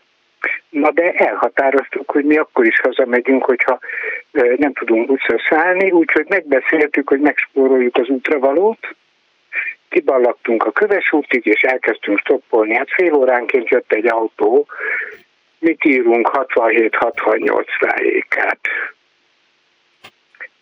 Valaki fölvett, Igen? és elvitt minket. Ez volt az első stoppolás, nem tudom, hogy ettől kaptam-e igazából Kedvet. uh, hogy stoppolni kell, bár apánknak volt hivatali autója, és ő mindig fölvett minden stoppost, ezt is láttuk, tehát ez egy jó példa volt, és láttuk, hogy működik. Elstoppoltam, rendszeresen 16 éves koromtól nyaranta több ezer kilométert, országon belül, NDK-ban, Lengyelországban, később Nyugat-Berlin, Nyugat-Németország. Rengeteg élményem, bár könyvet nem lehetne belőle írni, jó tanácsom a stoppolósoknak, de a legemlékezetesebbet, hogy mondjam el, ha van még. Mond, mond, mond, hallgatlak. No, ez úgy 80-81 tájékán lehetett egyetemistaként május az aktuális barátnőm Szegeden és így hat után hirtelen elöntött a hív, hogy nekem meg kell őt Szegeden látogatnom. Igen ám, de esős május volt, nem volt éppen előnyös, hogy az ember stoppal nekiinduljon Szegednek. Volt egy haverom, aki meg műszaki egyetemistaként, váltókezelőként dolgozott a keleti pályaudvaron, tehát így vonatinfóim is voltak. Ő elmondta, hogy bejön a Szovjetunióból az a bizonyos vonat, ami aztán tovább megy Kelebiánál átlépve a határt Jugoszláviába. És ott én, ha váltok egy menetjegyet, akkor elviselik azt, hogyha beülök a posta kocsiba, úgyhogy ezt tettem, beültem a posta kocsiba, és azt gondoltam, hogy biztos jön Szovjetunióból Szegedre tartó szovjet katonatiszt, és biztos lesz egy ö, ö, szovjet ö, jármű, ami várja majd őt. Uh-huh. És hát, ha be tudok kéreckedni, a vonat olyan 11 fél 12 körül érkezett Kelebiába. Megérkezett a vonat, ömlött az eső. Leszálltam a vonatról, néztem balra, néztem jobbra, egyedül állok Kelebiánál pályaudvaron, hát mondtam, ezt megszívtam vonat elment, beálltam az eresz alá.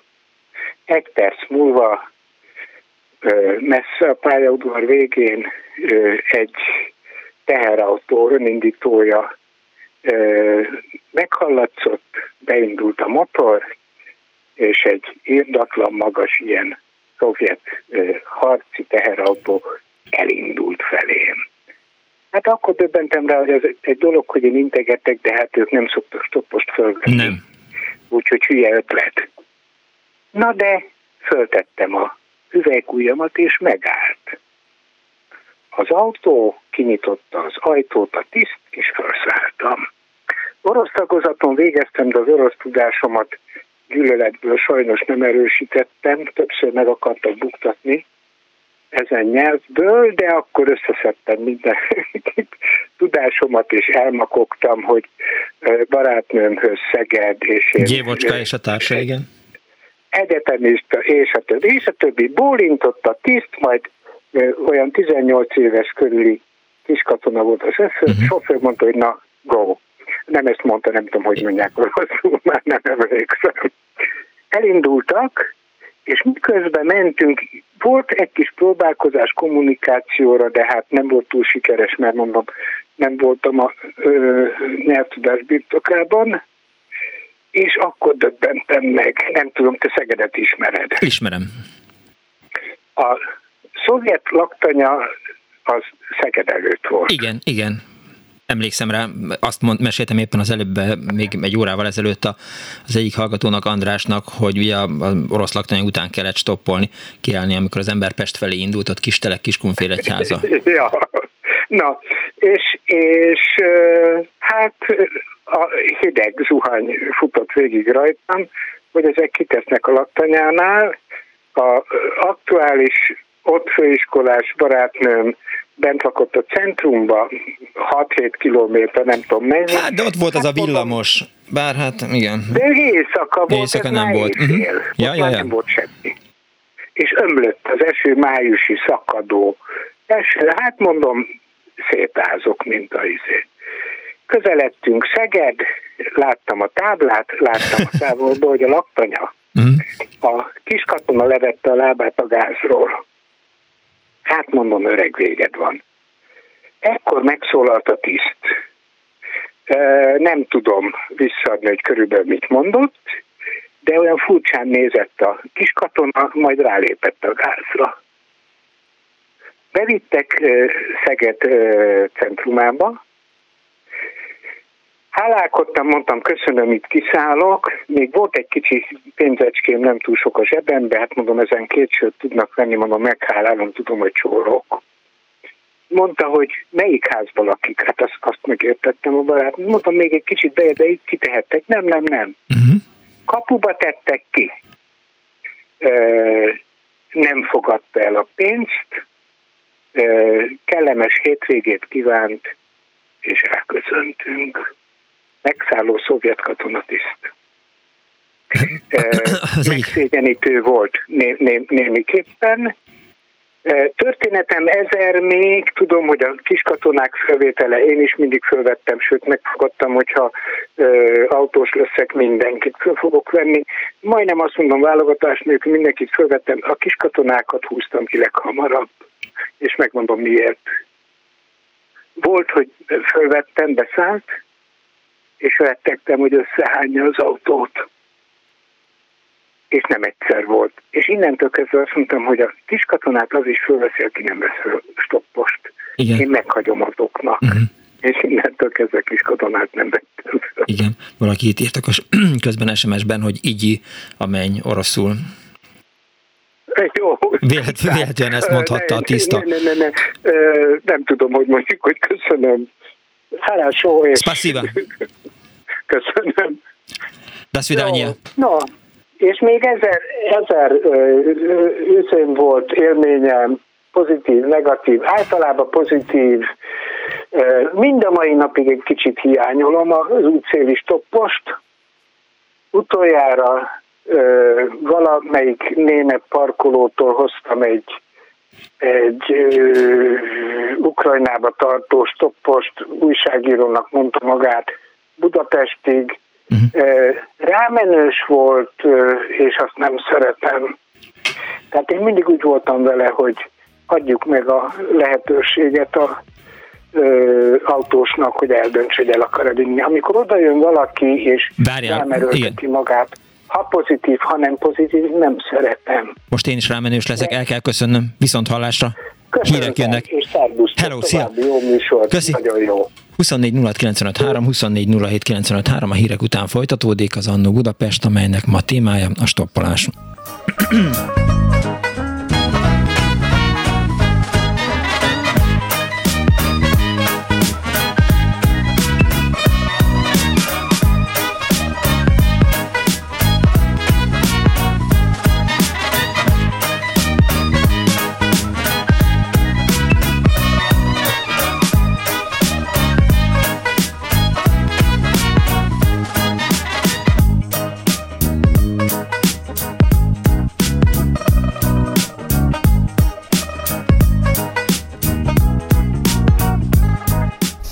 Annó Budapest! De én úgy tudok kapcsolni hármasból, négyesbe, meg kettősből hármasba, mint az Isten. De úgy kapcsolod, mint az Isten, jó. Bekanyarodni úgy kanyarodtam, hogy egyúttal sávot is látottam, meg ilyen rutin izéket. Azt valamikor a 20. óra végén egyszer-kétszer megpróbáltuk. Nem ment? A életben nem tudnám megcsinálni, de nem is erőltettük mert ez a kis éppen olyan jó, és éppen azt teszi, amit kell. Annó Budapest, az ismeretlen főváros és Punksnodded Miklós.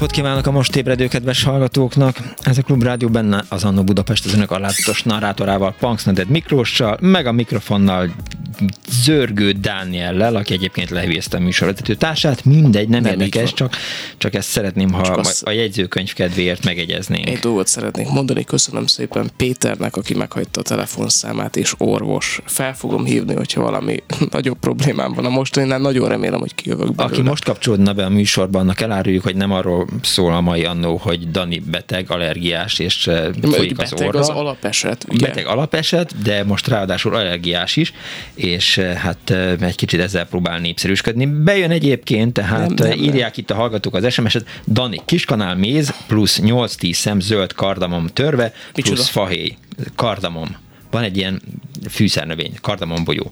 De nem, nem biztos, hogy fűszer, de minden esetre fűszernek kinéző növény, kardamombogyó. Többfajta alkalmazása van, kipróbálhatod egyébként fekete kávéba is tenni, de minden esetre vegyél zöld kardamomot, törjed és fahéjjal fogyaszd. Azt írja Farkas Attila, hogy nem írták föl végig a számot, ezt nem pontosan tudom, hogy mire gondolt. Napi háromszori alkalmazás elegendő, Dani, nem a központi idegrendszerre hat, ezért nincs addiktív gond. Az addiktív az nem gond, hanem egy szituáció. Azt olvastam, hogy attól, tehát, hogy ettől az érzésre tud az ember ráfüggni, amikor gyakran használ jelen. Bár... Nincs, nincs több kérdés. Ne, nekem mondod, aki bármire ráfügg. Sajnos gyakorló függő vagyok. 24 mi van? De ígérem, hogyha zavar ez, akkor többet nem beszélek róla, így is te hoztad egyébként mindegy, szóba. Tehát... Mindegy, mindegy, semmi baj nincs ebből, tehát műsoremnek tök jó elmegy, tehát miután nem jut be semmi, és éppen 300 hallgató vár arra, hogy beszélgessen velünk, és elmesélje autóstoppos kalandjait, nyugodtan tereld el a műsort, és mm, tekergesd a mikrofont, és nyikorogjál vele. Három éve ezen dolgozom. 24 06 a 24 07953, tehát akik még nem jöttek rá, a stoppolásról szól ma az Annó Budapest. Egyébként mikor van az ismétlés? Azt mindig hallgatom, hogy Bóta Gábor annyira szellemesen azt mondja a műsor a végén, hogy akik meg akarják még egyszer hallgatni, azok meghallgathatják 11-kor. Én nem gondolom azt, hogy bárki meg akarja még egyszer hallgatni az Annó Budapestet, és bármelyik műsort meg akarják még egyszer hallgatni, kivéve, hát igen, de hogy, hogy mikor van ismétlés a műsornak? Éjféltől hajnali kettő óráig. Tehát vasárnapra, ah. hétfőre viradóan. Aha. Tehát mint egy kilenc óra múlva ismételten meghallgathatják ezt a műsort. Igen, de ezt most teljesen fölösleges mondani, mert aki most meghallgatta, az, az nem akarja majd még egyszer meghallgatni, de, aki de, meg nem figyelj, hallja, annak lehet, teljesen mindegy. Lehet, hogy annyira tetszett nekik, hogy uh-huh. újra akarják hallgatni ezeket a történeteket. Nem kell ilyen betegen dolgozni. Egyáltalán nem jó pont a klubrádiónak. De Dániel nem beteg, nem drága beteg. hallgató. Ez, ez nem tudom, valami Dani Dani, kész. átmeneti állapot. Igen. Ami átmeneti volt. állapot a, a Galagonya utca és a Bencúr utca között. Halló, jó napot kívánok! Háló, jó napot kívánok! Hát először is a együttérzésem a Daninak. Hát nagyon köszönöm. Hasonló állapotú voltam gyerekkoromban, meg fiatalkoromban, hogy a hadseregből ebben szívesztek le. De jó. Hát nem jó. is. Kicsit csinálni kellett szándékosan, mert az ember tudja, hogy mire allergiás. Én uh-huh. kénre voltam, égetett kénre, meggyújtottam egy kénlapot, és akkor azt lefüveztek. Na mindegy.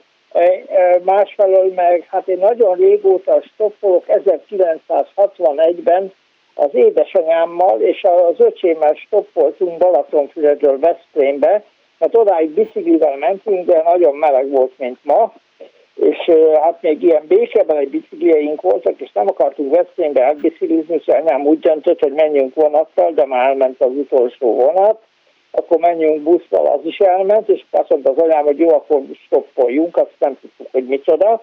Hát akkor még nem igen volt divat, de mindegy, kiálltunk az útra. Bringákkal?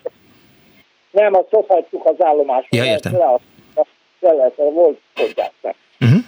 És akkor, akkor elmentünk egy katonai mentőkocsi vett föl, arra emlékszem, és elvitt Veszprémbe, ez volt az első.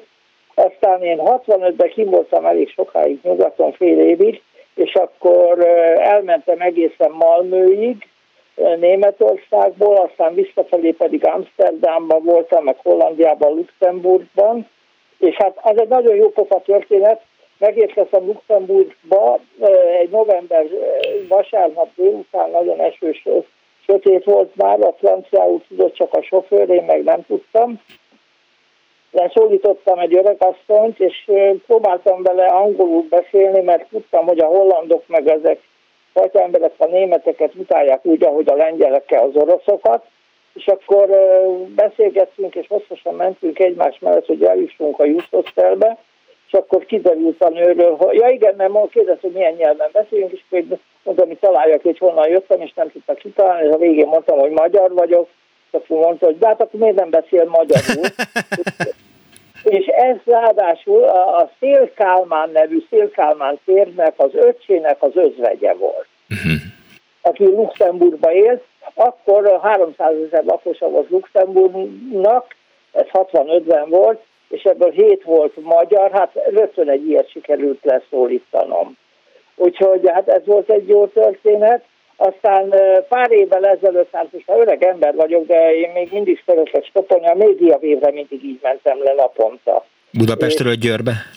Igen, és úgy akkor már megvolt az autópálya elkerülő rész, és mindig mondták, hogy ő Bécsbe megy, és akkor én úgy feladatul tűztem ki magamnak, hogy megdumálja, és mondta, hogy elvisz a és akkor majd begyalogolhatok, akkor magamnak feladatul tűztem ki, hogy, hogy jóban leszek a sofőrökkel, hogy mondják, hogy hát a párt mennek a középonton, és akkor nem kell annyit gyalogolnom, és tényleg mindig sikerült is, uh-huh. úgyhogy ez, ez, ez is egy jó dolog volt.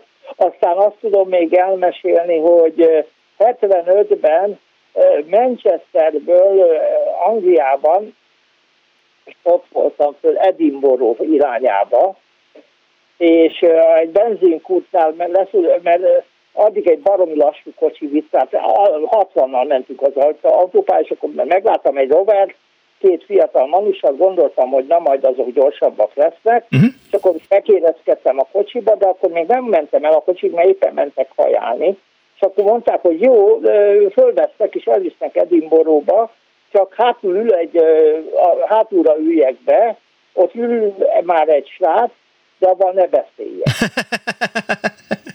Mondom, jó, hát csak ez a baj, akkor nem beszél. Beültem, ők még kajáltak, tehát ott hagyták a srácot egyedül, Aha. és akkor beültem, a srác egy kicsit kék meg zöld volt a képe, és egy volt rajta. Igen, ettől féltem, hogy rendőrök És akkor kiderült, hogy ezek rendőrök igazából, egy ilyen embert visztek, nem tudom miért. Edinburgh, de baromi jó fejek voltak, mert kértem, mert aznap éjjel jöttem át a csatornán, és nem tudtam pénzt váltani, és megkértem őket, hogy álljanak meg egy banknál, hogy legyen fontom, mert még egy csak más pénzem volt. Mm. És akkor megálltunk egy banknál, ott tudtam pénzt váltani, és akkor elvittek Edinburghba, mondtam, a Youth Hostelbe megyek, és akkor, akkor elvittek egy autóbusz végállomásra, és hosszasan beszéltek a sofőrrel, hogy hova vigyenek, hogy, hogy hol kell majd kiszállnom, és akkor kaptam tőlük pénzt. Mondták, hogy látják, hogy van nekem pénzem, de hogy a bankban voltam, és nincs apróm, ezért ők nekem kifizetik a, a buszjegyet. Úgyhogy állati jó fejek voltak. Hát most is szoktam még stoppolni így öregem, mert én a kalandot nagyon élvezem. Maga a, a kihívás az nagyon jó. Hát az egyik ilyen utolsó volt, hát öt éve annak is, mikor karácsony napján, tehát 20, december 24-én délután kettőkor elindultam autóstoppal Bécsbe. Hát szóval elég hülye ember az, aki ilyenkor stoppol, de én arra gondoltam, hogy nem sok ember fog karácsony délután menni, de hát ez egy ilyen szent este, akkor már jó az emberek, úgyhogy három óra múlva én Bécsben az asztalnál ültem a meghívottaimnál, állati gyorsan kijutottam Bécsbe, és rögtön házhoz is vissza a pasit és utána én nekem is volt 40 évig autóm, és akkor én is üttem a stopokat, és én is elmondanám, hogy én miért nem vettem, mindenkit fölvettem én is, de mikor nem vettem fel. Az előző szóló, aki a katonákról beszélt, abban teljesen egyetérték, szóval a katonákat vigye el más, mert annyi részeg embert, mint a katonák, én sem szerettem vinni őket. A másik pedig Erdélyben én úgy szeretek utazni, hogy nincsen célom, hanem úgy nézelődök. Ha látok egy szép fatemplomot, ha látok egy bármit, vagy történik valami, akkor én megállom. Uh-huh. És annak idején a Ceausescu időben a stopnak volt egy ilyen köztélű feladata, tehát mindenki akart fizetni pár lejt, de tulajdonképpen nincs, nem volt közforgalom, tehát autóbusz vagy valami, szerencsétlen emberek nem tudtak közlekedni. De ha én felveszek embereket, azok csak 3-5 kilométerekre mentek, és hogyha én megálltam egy templomot nézni egy órát, akkor ott ült az ember az autóba, és akkor én a hülyén éreztem magam egyrészt, hogy mit csinál az autóba, másrészt, hogy vár rám egy órát szerencsétlen, én meg nézem a templomot. Aha. Igen, és én ilyenkor, amikor így bámészkodtam, akkor nem vittem magammal embert, mert egyszerűen zavart abban, hogy Szóval akkor nem, ez volt az, amikor nem Értem. gondoltam. Na, hát ennyi. Köszönöm szépen. Van. Még eszembe is jutott egyébként, amikor mesélted azt, hogy a, a kisgyerekkorodban stoppoltál, hogy egyszer, ugye ma már szóba került az adásban Böhönye, az egyik hallgató mesélt arról, hogy arra vitték el az M7-es felől. Ugye Böhönye az, az ha elindulunk Nagyatád irányába, a Balatonboglár, illetve Balatonfenyves felől, akkor ugye Marcali, meg mindenféle ilyen települések vannak, hogy mi gyerekkorunkban, egyszer szüleimmel mentünk Segesdre, ahol a keresztanyám még éltek akkoriban, és böhönyén lekéstük a, a buszt vagy a vonatot. Minden esetre ez egy ilyen 11 néhány kilométeres táv, és hát az lett volna a cél, hogy, hogy valaki este 6-kor vagy 8-kor egy, ezért egy sétáló Punks apukát, Punks anyukát és a kis Punks Miklóst fölvegyen és elvigyen a közeli Segesdre, de a kutya se vett föl bennünket, és emlékszem, hogy ilyen nagyon kis gyerekként 10 kilométert voltam kénytelen e, sétálni, csak így a, a gyerekkor... 63-ban, igen, 63-ban, 16 éves voltam, akkor nyílt az a Székesfehérváron az első magyarországi csontvári kiállítás. Igen. Akkor a Atomban le akartunk novemberben egy vasárnapi napon menni, megnézni a kiállítást, mert annyira mondták, hogy milyen jó, fogalmunk nem volt még, hogy mi az a csontvári, de hát menjünk le csontvári. Hát le is jutottunk valahogy, de visszafelé esett az eső, és nem vettek föl, hát akkor még nem volt M7-es, egyáltalán a régi 7-es úton jöttünk, és ugye Fehérvárról egészen elgyalogoltunk esőben a Velencei tóig, ugye, mert ott alatta kerüli az út, Igen. az régi 7-es, ott Agár környékén, ott vett fel egy oldaltos motorkerékát, és hát novemberben furom vizesen, de hát muszáj volt valamiben beültünk, hát én el életemben úgy nem fagytam meg, mint azt. Ja, jó van. Köszönöm szépen. Én is. Viszont hallásra, szia! 24 06 95 3, 24 07 95 3. Halló, napot kívánok! Halló, Jabor, én vagyok az? Igen. Szia Miklós, a helyzet az, hogy gyors leszek, mert nekem nincsen igazából stoppolós történetem, mert te mindig mindenhova elvittél autóval, hogyha nem kellett stoppolnom. Boldog apák napját, szia!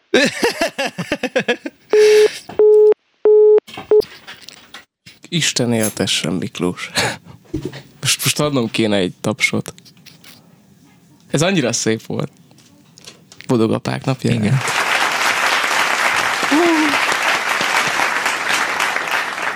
Megható.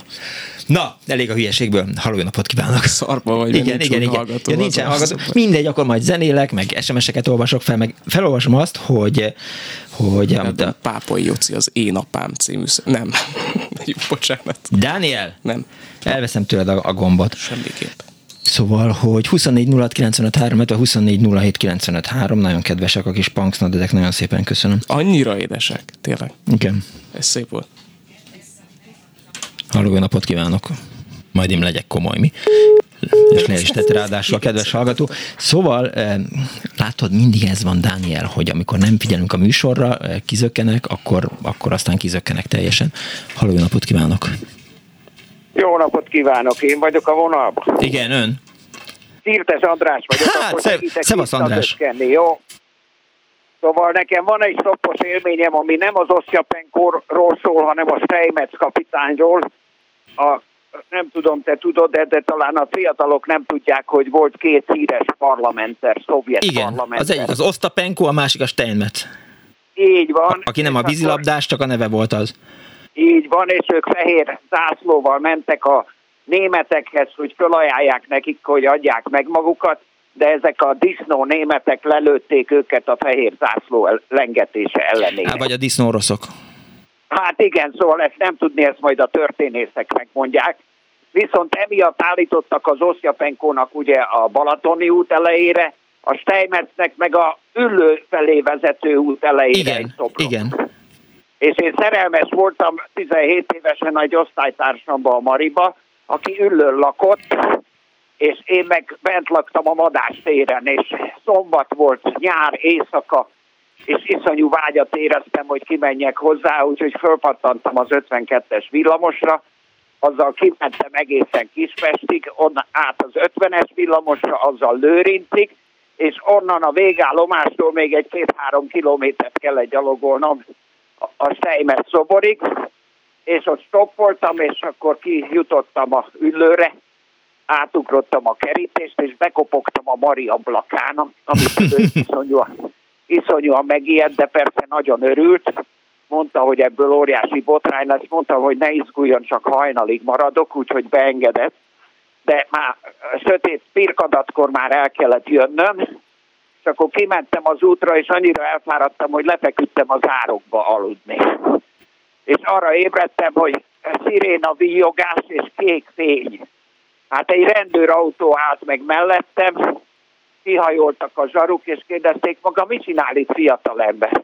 Mondom, hát kicsit elámosodtam, mert a kedvesemmel voltam mostanáig, és hova valósi? Hát mondom, Pesti, azt mondja, na jó, akkor bevisszük. De mondom, ugye nem a rendőrösbe, nem, nem, bevisszük.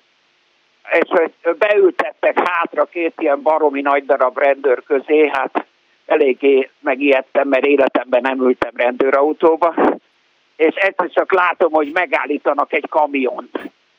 Kipattannak a kocsiból, azt mondják, te várjál itt, fiatalember, mindjárt jövünk. Öt perc után megjelentek lihegve a hónuk alatt két-két görög dinnyével, mondták, emeljen föl a lábam, mert azt begurították oda a falura. Ez volt a ván. Aha. És akkor a Steinmetz szobornál azt mondták, na, fiatalember, innen már gyalog megy. De mondom, miért? Hát már nincs messze a villamos megálló. Azt mondták, a szerelemért meg kell szenvedni. Hát nem ilyen szépen mondták, csúnyában.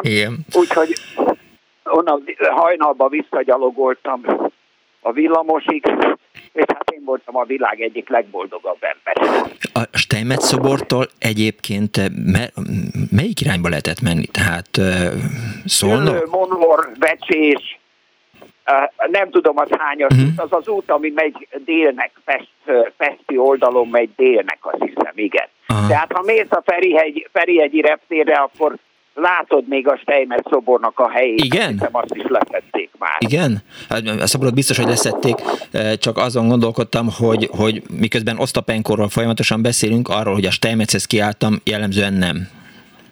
Igen, mert az nem volt annyira exponált, mint a Balatoni út, tudod? Uh-huh. Hát ki az a hülye, aki ülőre megy éjjel. Szirtes Andráson kívül. Igen.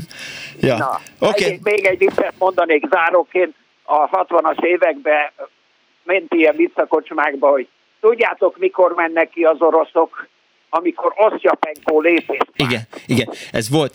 Azon gondolkodtam, András, egyébként éppen eszembe voltál az elmúlt napokban, mert tudom, hogy amikor Kínában volt a Tiananmen téri tüntetés, akkor te ott voltál, egyszer azért arról csak beszélnünk kellene, majd megtalálom a módját, vagy a helyét, vagy a felületet hozzá. Hát nézd, ezzel a telefonszámomat ne fárasszuk szegény. Ne, ne, ne, semmiféleképp. Jó van. Oké, okay, köszi András. Ciao. Szívesek, kellemes napot. Jó köszi, hello. 24 a 24 a stoppolás a mai műsor témája, tehát nem Kína, nem, és semmi más. Haló, és nem Dani. Jó napot kívánok! Jó napot! Lehet hallani? Igen. Igen. Na, mert én nagyon halkan, megint buta voltam, nem a mobilról hívtam, hanem a vonalasról, akkor még egyszer jó napot, Molnár György, Déli 12-kor elértem a 75. évemet, ma délbe 12-kor. Isten éltesse!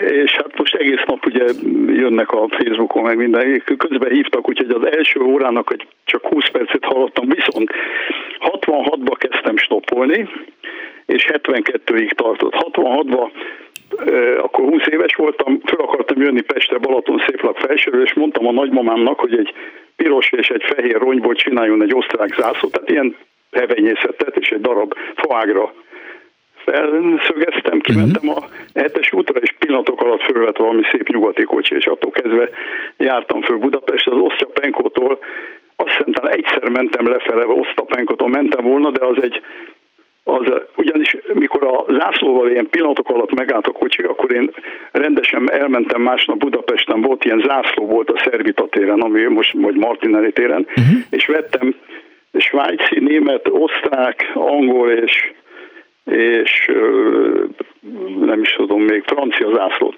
És ezekben a zászlókban vannak olyan kis lukak, ilyen háromszög alakú zászló, Igen. furatok, és az ilyen asztalokra, éttermekben, amikor találkozók vannak Igen, rá, igen, ki szokták tenni az asztalra, igen, igen. Ilyen vastagabb alumínium, szigetelt alumínium drót, és megnéztem, mert jó volt a szemem, meg akkor még most se rossz, és néztem, hogy vajon milyen rendszámú kocsi jön, a típusokból próbáltam, és általában sikerült kitalálni, és ha francia kocsi jött, francia rendszámú, akkor francia zászlót húztam föl, mondjuk franciául nem tudtam, csak németül meg angolul, és baromi szerencsém volt, mert majdnem mindig tényleg állati jó kocsikkal jöttem, Na de 67-ben ugye meghalt az apám, akkor örököltem egy autót, akkor már tudtam saját autóval járni, akkor 68-ban kimentem az NDK-ba dolgozni, és agy, láss csodát, Rostokba kerültem végül is, fönn Drezdába mentem ki, de ott szereztem egy még jobb helyet, és minden pénteken Rostokból kelet Berlinbe mentem stoppal.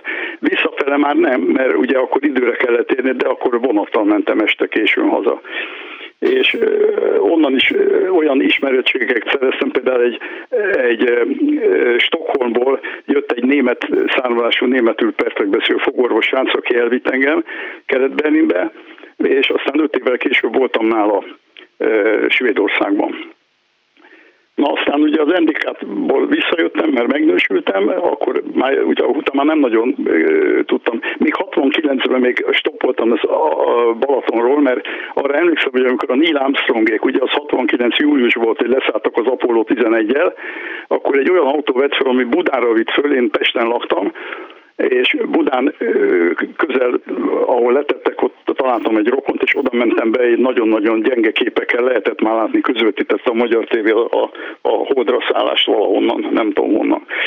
És az utolsó és nagy, nagy stoppolásom, az Malmö és Stockholm között volt, mert 72-ben kimentem egy ilyen 36 napos útra, és csak Dániáig, Kopenhágáig volt jegyem.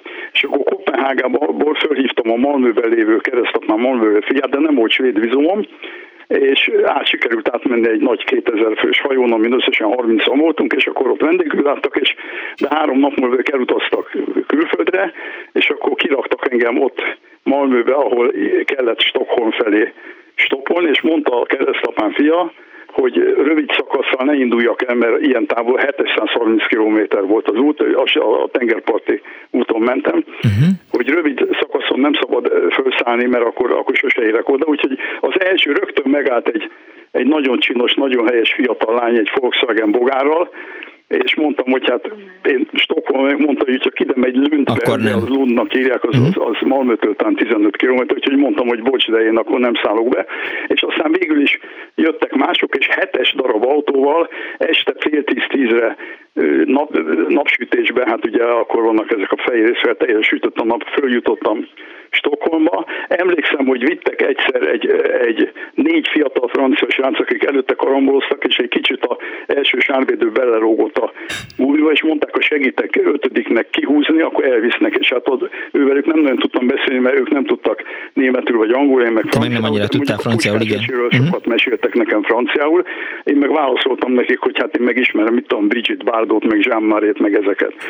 És aztán fölvett egy fiatal rajztanár, az sem, nem sokkal, én 26 éves voltam, nem volt sokkal idősebb nálam, egy régi volvo valaki ült a Volvo-ba, 70-nél nem ment többel, és egy pukós is volt rajta, és mondtam, hogy ez miért? Hát azt mondja, hogy fél, hogyha baleset van. De klíma nem volt benne. Aztán fölvett egy nagy Volvo, egy modern, ott volt egy idős házaspár, de azok meg nem szerették a, a klímát, úgyhogy baromi meleg volt, mert akkor volt olyan Svédországban, hogy plusz 35 fok font fönt az északi sarkörnél, később oda is fölmentem és az utolsó a Stockholm előtt, vagy 150-160 kilométeren, az egy, egy nagyon kultúrált idősebb úriember volt, a SAS légitársaságnak volt a menedzsere, több felé, többek között Budapesten is élt egy fél évet, és amikor megtudta, hogy magyar vagyok, akkor nekem kellett mesélni a Mátyás Fincétől kezdve, a, mit tudom én, a halászlásán át, hogy mi van Pesten. Na hát ez volt a, és akkor 72-ben már hazajöttem, utána már két gyerekem lett, vidéken éltem, úgyhogy utána már volt autóm, úgyhogy nem tudtam tovább stoppolni. Értem. További jó születésnapot, Isten éltessen. Ennyit, ennyit ezt elmondtam, úgyhogy... Viszont hallásra. Szervusz. 24 06 a stoppolásról szól a mai Annó Budapest, SMS számunk 06 30 30 30 azt írja a Sigító fűrész. Jól ismerem a rekorder magyart, aki eh, Indiát járta meg stoppal, hazahozott egy szitárt, ami a kalandos utat sértetlenül túlélte, a felesége első takarítását nem, de nem búsongott sokáig, írta a kedves hallgató Sikító Fűrész. Mi van? Mi, mi, mi nem volt ebbe érthető, Dani? Szerinted a szitár? Volt, igen. Mi az a szitár? Sajnos most el kell, hogy váljon egymástól. Dániel és Punksnoded Miklós útja. Dániel. Na, nagyon ismerős de nem, nem, nem. Egy, egy, egy hangszer, Daniel Ravi Shankara legismertebb szitárművész. Jaj, persze, persze, persze, megvan. Jó. Soha nem menj el zenei rádióhoz. Így utóbb én is szégyellem magam, hisz szitárt már láttam, sőt, voltam egyszer egy koncerten. Sőt, havarom ült is rajta. Stoppoltam, fölvett egy szitát, aztán Dániel megfulladt, bocsánatot kérek, inkább a hallgatóval beszélgetek. Ezt direkt szégyellem magam, majd nem ugrott be, bocsánat. Jó, mindegy, nem Hogy érdekes. ne tudnám, mi a szitár. Persze, persze. Azt szokták kérni, amikor eh, a Béndiában voltál, akkor még ezt tudod, az a csávó, aki most Milánóban eh, nagykövet, a Csiszár Jenő volt a diszkós, és akkor mindig hajnal négykor oda mentél, hogy a Ravi Sánkártól a kedvenc számodat játsza már le még utoljára Iggy Pápnak a Passenger előtt. Így volt ez 88-ban. Halló, jó napot kívánok! is meg a hallgatót, igen. Halló, jó napot kívánok! Jó napot! Ja, Tóth Gábor. Hello, jó napot! Szervusz, ne haragudj, hogy tegezlek, de már többször uh, telefonáltam, és igazán annyit szeretnék elmesélni, hogy én a másik oldalán voltam a stoppolásnak, hogy egyszer uh, jöttem haza Balatonról, és két nagyon-nagyon furcsa öltözetű uh, lányt láttam meg az útszélén, ilyen irgalmatlan meleg volt augusztus, vas, vastag posztó szövetkabátba, szövetruhába, nem tudom, mikbe voltak beöltözve. És meg is álltam nekik, és kiderült, hogy németek, és hogy egy ilyen vándor ö, inas éveiket töltik, van, volt egy, van egy ilyen Németországban, Münchenben egy ilyen mozgalom, uh-huh. hogy föl kell venni hagyományos ruhát, nem is vehetik le, amikor kimennek az utcára, ebb vagy stoppolhatnak, vagy biciklizhetnek, de hát csak, tehát ők saját közlekedési eszközzel nem mehetnek, és éveket töltenek így Európán belül, és mennek mindenfele tanulni a saját szakmájukat. Mi egy ilyen inas, mint régebben a, a céglegények, ahogy Igen. elindultak a világba. Tök. Ja. Na és ö, fölvettem őket, és beszélgettünk, hál' Istennek akkor már valamennyire ö, beszéltem németül, és kiderült az egyiküket kirabolták, hogy nem voltak valami jól elengedve anyagilag, és megkérdezték, hogy alhatnak-e nálam néhány napot.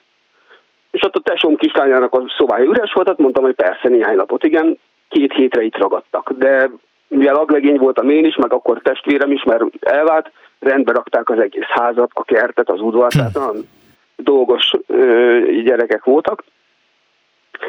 És hát volt, van egy olyan történeti része, hogy a, én mindig az autómmal benne álltam az udvaron, és akkor, amikor az egyik lánynak átutaltak a Western Unionon, átutaltak neki pénzt, kiálltam az udvarról, hogy elvigyem a pénzért, és mire visszajöttem, addigra a kertbe álló nagy akácfa az bedőlt a, a, ha 70 centi törzsátmérő akácfa, bedőlt az autónak a helyére. Tehát, hogyha nem viszem el a lányt a, a pénzéért, akkor az autóm az összeroppan. De miért dőlt ki a fa? Tessék, Miért ki a darazsak belül. Tehát, Aha. belül teljes, tehát kívülről teljesen étnek tűnt, uh-huh. és értem, értem, jó, jó, jó. hatalmas recsenés, és keresztben. De a két lány ugye legajazta a fát, fölszeletelték, tehát mondom, nagyon uh-huh. dolgosak voltak, és az egyikük e, kerámikus volt, de őnek az volt a terve, hogy Iránig el akart stoppolni. Hát egész jóba kerültünk, én meg restaurálok porcánt kerámiát, és én kerámiával már foglalkoztam, de műhelyem nem volt, tehát nem voltak korongom, nem volt kemencém, tehát egy csomó mindenem nem volt. Ismerősök égették ki nekem mindig a dolgokat, és akkor egy, egy vagy két, tehát tartozunk a kapcsolatot ezzel a Jutával, így hívták a, a lányt, és kiderült, hogy ő jász, jász mindegy, jász kísíren elakadt egy viharban. Iránba, Irán felé menet. Tessék? Irán felé menet. Igen, igen, igen. Irán felé menet jász kísíren elakadt, így van. és és uh, ott épített magának egy kerámia műhelyt. De megunta egy olyan néhány év múlva, és fölhívott engem telefonon, hogy van-e már kemencém, meg van-e már műhelyem, mert ha nincs, akkor ő eladná nekem a, a, a műhelyét nagyon szívesen. És akkor hát ez ebből a stoppolásból jött. És lementem Jászkísérre, és hát megmutattam műhelyét, hát én ott körülnéztem, és azt láttam, hogy nekem esélyem nincsen, egy olyan kaliberű német kemencéje volt, ami most Magyarországon két és fél millió forint plusz áfa, korongozógép, mázak, korongvágó, tehát egyszerűen egy, egy komplett... Látod, hogy nem lesz ennyi pénzed, ja. Aha. Irgalmatlan. Hát mondom, nekem ennyi pénzem az életbe.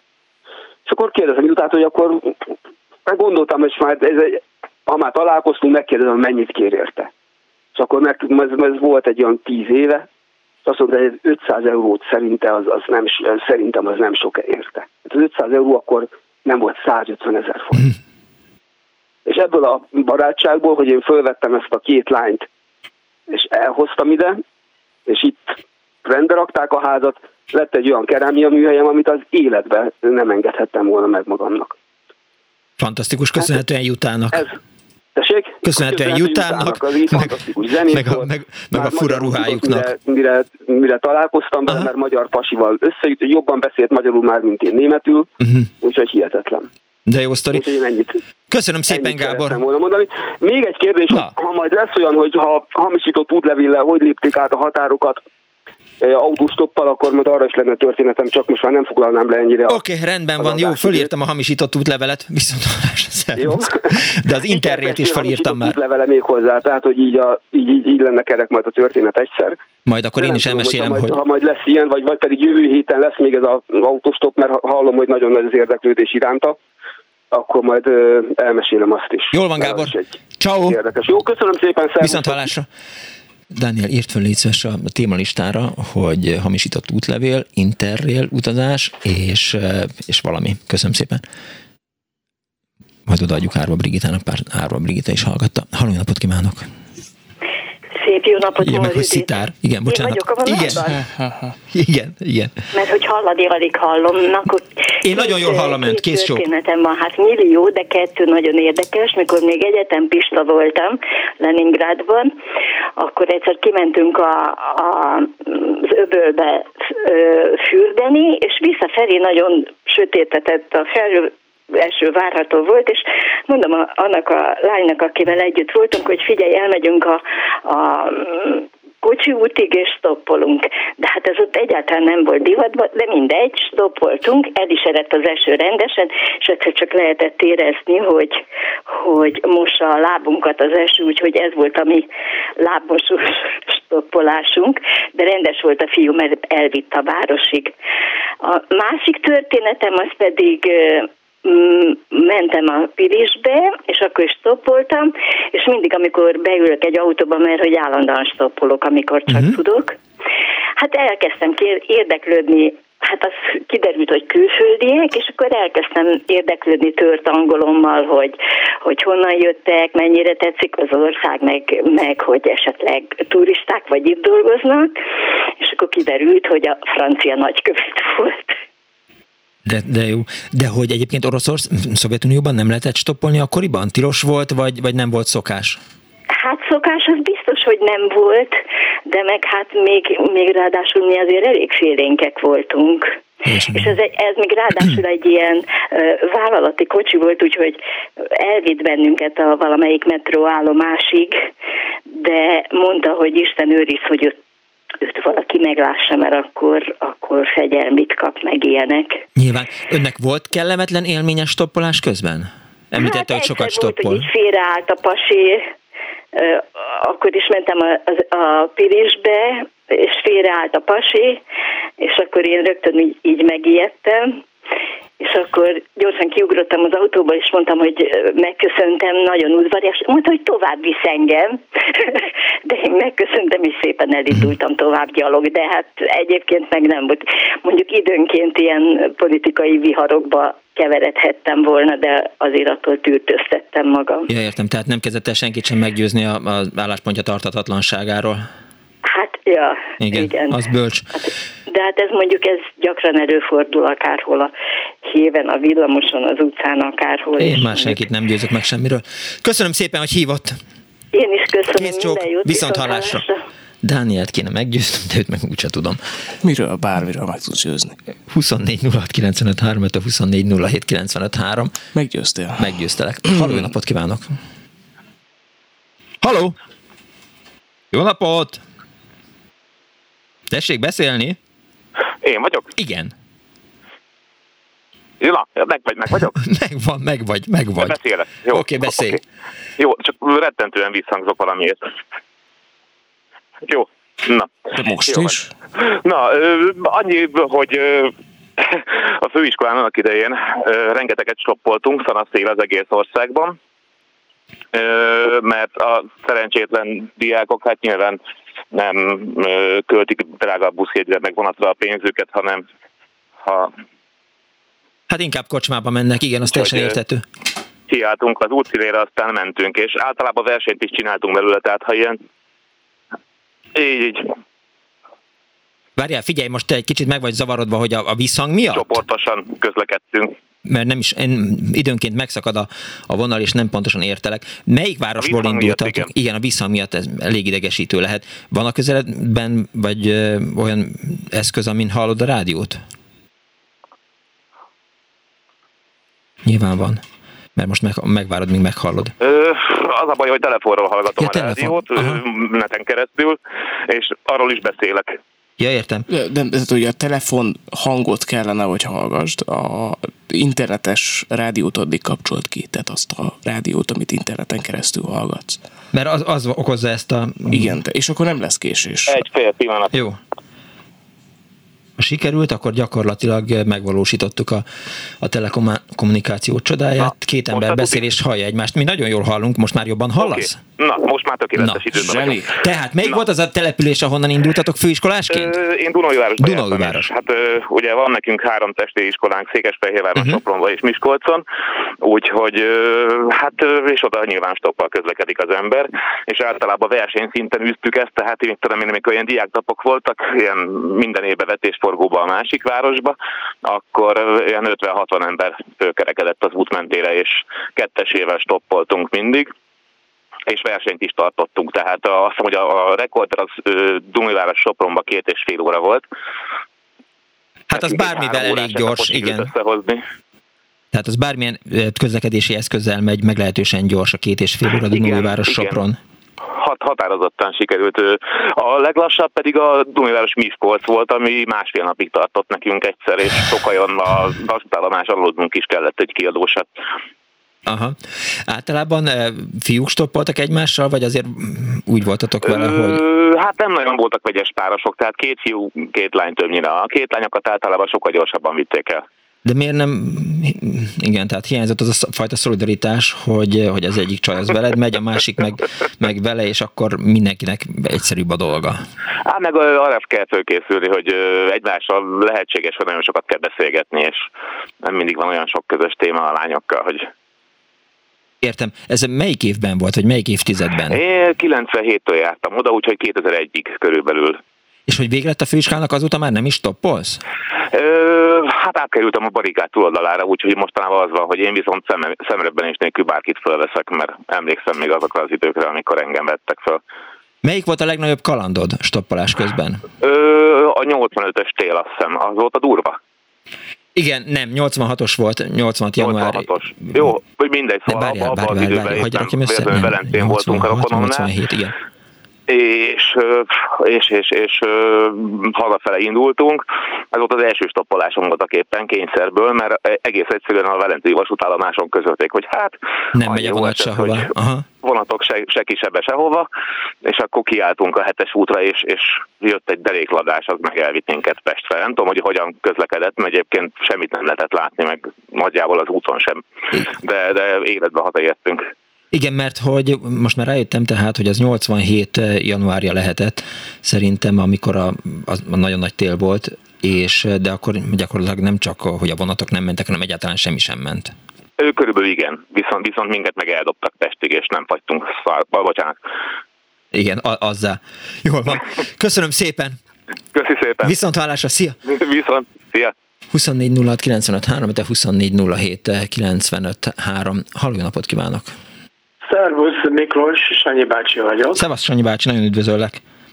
Hát egy rövid kis velős történetem van, de előtte, ha mondjak valamit neked személy szerint, nagyon köszönöm, hogy a most ébredőket köszöntöttem, mert a hírek előtt egy picit megvallom, elbobiskoltam, és rendkívül jól esett, hogy gondoltám rá, gondoltál rá. Mindig mondom ezt, mert azt gondolom, hogy az emberek nagy része az eh, ebéd után egy kicsit leteszi a bőr, igen, egy kicsit szundikál. Tudom, hogy most ez kínos, hogy a műsorod alatt bóbiskoltam el, de, hát, de most már 70 éves vagyok, és időnként ez velem előfordul. Úgyhogy köszönöm szépen, nekem kifejezetten jól esett, hogy gondoltál Örülök neki, örülök neki, Sanyi bácsi, parancsolj! Na hát a következő van 70-es évek eleje, autóstop. Egyik cimborámmal, vagy azt szoktad mondani, pajtásommal mentünk volna a Balatonra, és hát azért azt tudni kell, hogy két fiú azért az nehezebben stoppolt, mint igen, mondjuk. Igen, igen az álmos könyvek szerint az nem a legjobb. Hát nem a legjobb, igen. Úgyhogy kimentünk uh, Budaörsre, és uh, benzinkúthoz mentünk, próbáltuk a tankoló autókat hát megszerűzíteni, hogy vigyenek el minket a Balatonra, és volt egy teherautó, amelyik éppen indulóba volt, uh-huh. és egy ilyen két ilyen termetes emberke volt a teherautóval, és mond, széles mosolyjal mondták, hogy ó, gyerekek, gyertek, persze, hova mentek? Mondtuk, hogy hát Balaton, azon a Siófokig elvisznek minket. Oké. Okay. Hát nagyon megörültünk neki. Pattanjatok föl oda a kocsira, és már megyünk is.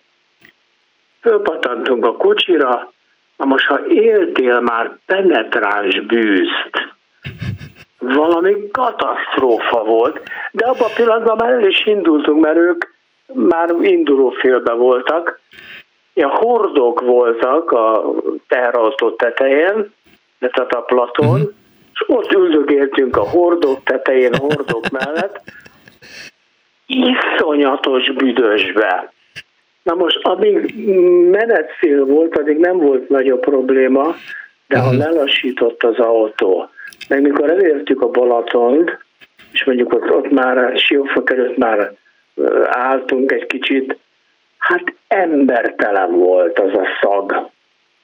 Hát bevittek egy Siófok belvárosáig, amikor leszálltunk, hát ezek úgy röhögtek rajtunk, hát, hogy majd most igen, a nagyon szégyellem magam. És nem álltuk meg, hogy mi van ezekben a hordókban. Nem mondd el, nem mondd, be, nem mondd meg. Az állati fehérje feldolgozó Anyja, éreztem, tényleg, mindjárt hányok. És nyers belet, meg ilyen egyéb állati tököket. Tulajdonképpen Szerintem erre utaztam, tudod, hogy vigyek szomposokat, de figyelj, jó volt. Ja, Egy probléma volt, akkor leszálltunk, még napok múlva is Igen. úgy éreztük, hogy bennünk van a szag. Igen. Hát már sajnálom, Sanyi bácsi. Valószínűleg már nem lehetett annyira érezni, de ez úgy belénk kivódott, hogy katasztrófa volt. Azt el is hiszem. Szóval de az út maga jó volt. Jó van, akkor köszönöm szépen, Sanyi bácsi. Szervusz. Hello. Bocsánat, ilyen komoly történetet elröhögök, de hát mindegy, így, így jártunk. Haló. Szevasz Miklós, Hello. Ferenc vagyok. Hello, Feri. Na, következő gyorsan. Egyetem után beívtak előfel, na, tartalékos tiszi tanfolyamra. Uh-huh egy hónap Debrecen, utána kihelyeztek csapathoz Sormásra, ami Nagykanizsa után van a határon. Hétvégén haza lehetett jönni, de Móron laktam, úgyhogy elég komplikált volt a közlekedés, uh-huh. onnan megpróbálva stoppol. Hát katonóvába stoppolni, ezt gondolod, ért, el tud képzelni, nem szabadott. Igen, tilos volt. Ha? Igen, igen, tilos tudom, volt. tilos volt, persze. Na, aztán kimentem a hetesre, harmadik autó megáll, beszállok, egy középkorú úriember volt, elkezdünk beszélgetni, kiderül, hogy a kanizsai laktanyából jött, és a katonai elhárításnak az ezredese. Hát köpni járni nem tudtam, de nagyon rendes volt, mert megnyugtatott, hogy ne aggódjak, nem fogja ebből csinálni semmit. Elhozott Fehérvárra, elvitt a vasútállomásig, aztán ment tovább Budapestre. Megúsztam. Igen, semmi, csak egy kicsit elgondolkodtam rajta, mert nekem azért volt kalandom a, ez a katonai elhárításra, meg Nagykanizsával is, és nekem azért egy kicsivel rosszabb élményeim voltak, de hát ez igen. nem kellett volna keresnem a bajt. Igen, igen, de tényleg mellékszál, és, és felejtsük is el. Szóval eh, ennyi volt az egész? Igen, igen. Köszönöm szépen. Köszönöm szépen, viszont hallásra, szervusz! Azt írja a sikító fűrész, hogy nagyon hiányzik neki, amikor azt mondom, hogy maga tetszik lenni a vonalban. Nem azt szoktam, lenni, azt szoktam mondani, hogy ön tetszik lenni. Játsszuk le. Játsszuk le. Haló. Haló. Haló. Haló. Haló. Haló. Haló. Haló. Ön van, ön van de, a vonalban? De, de most én vagyok a vonalban? Igen, igen. De, ön tetszik lenni. Köszönöm szépen. Haló. Na most akkor én, vagy az úr? Ön tetszik lenni. Jó.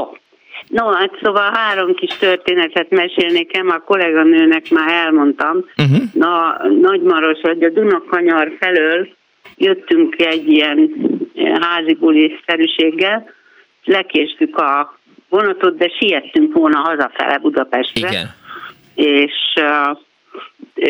a párommal kiálltunk, hogy stoppoljunk. Hát ő volt a stoppoló, én meg ott megbújtam a háta mögött, erre jött egy szép kis világos kék ö, Fiat autó, 850-es, uh-huh.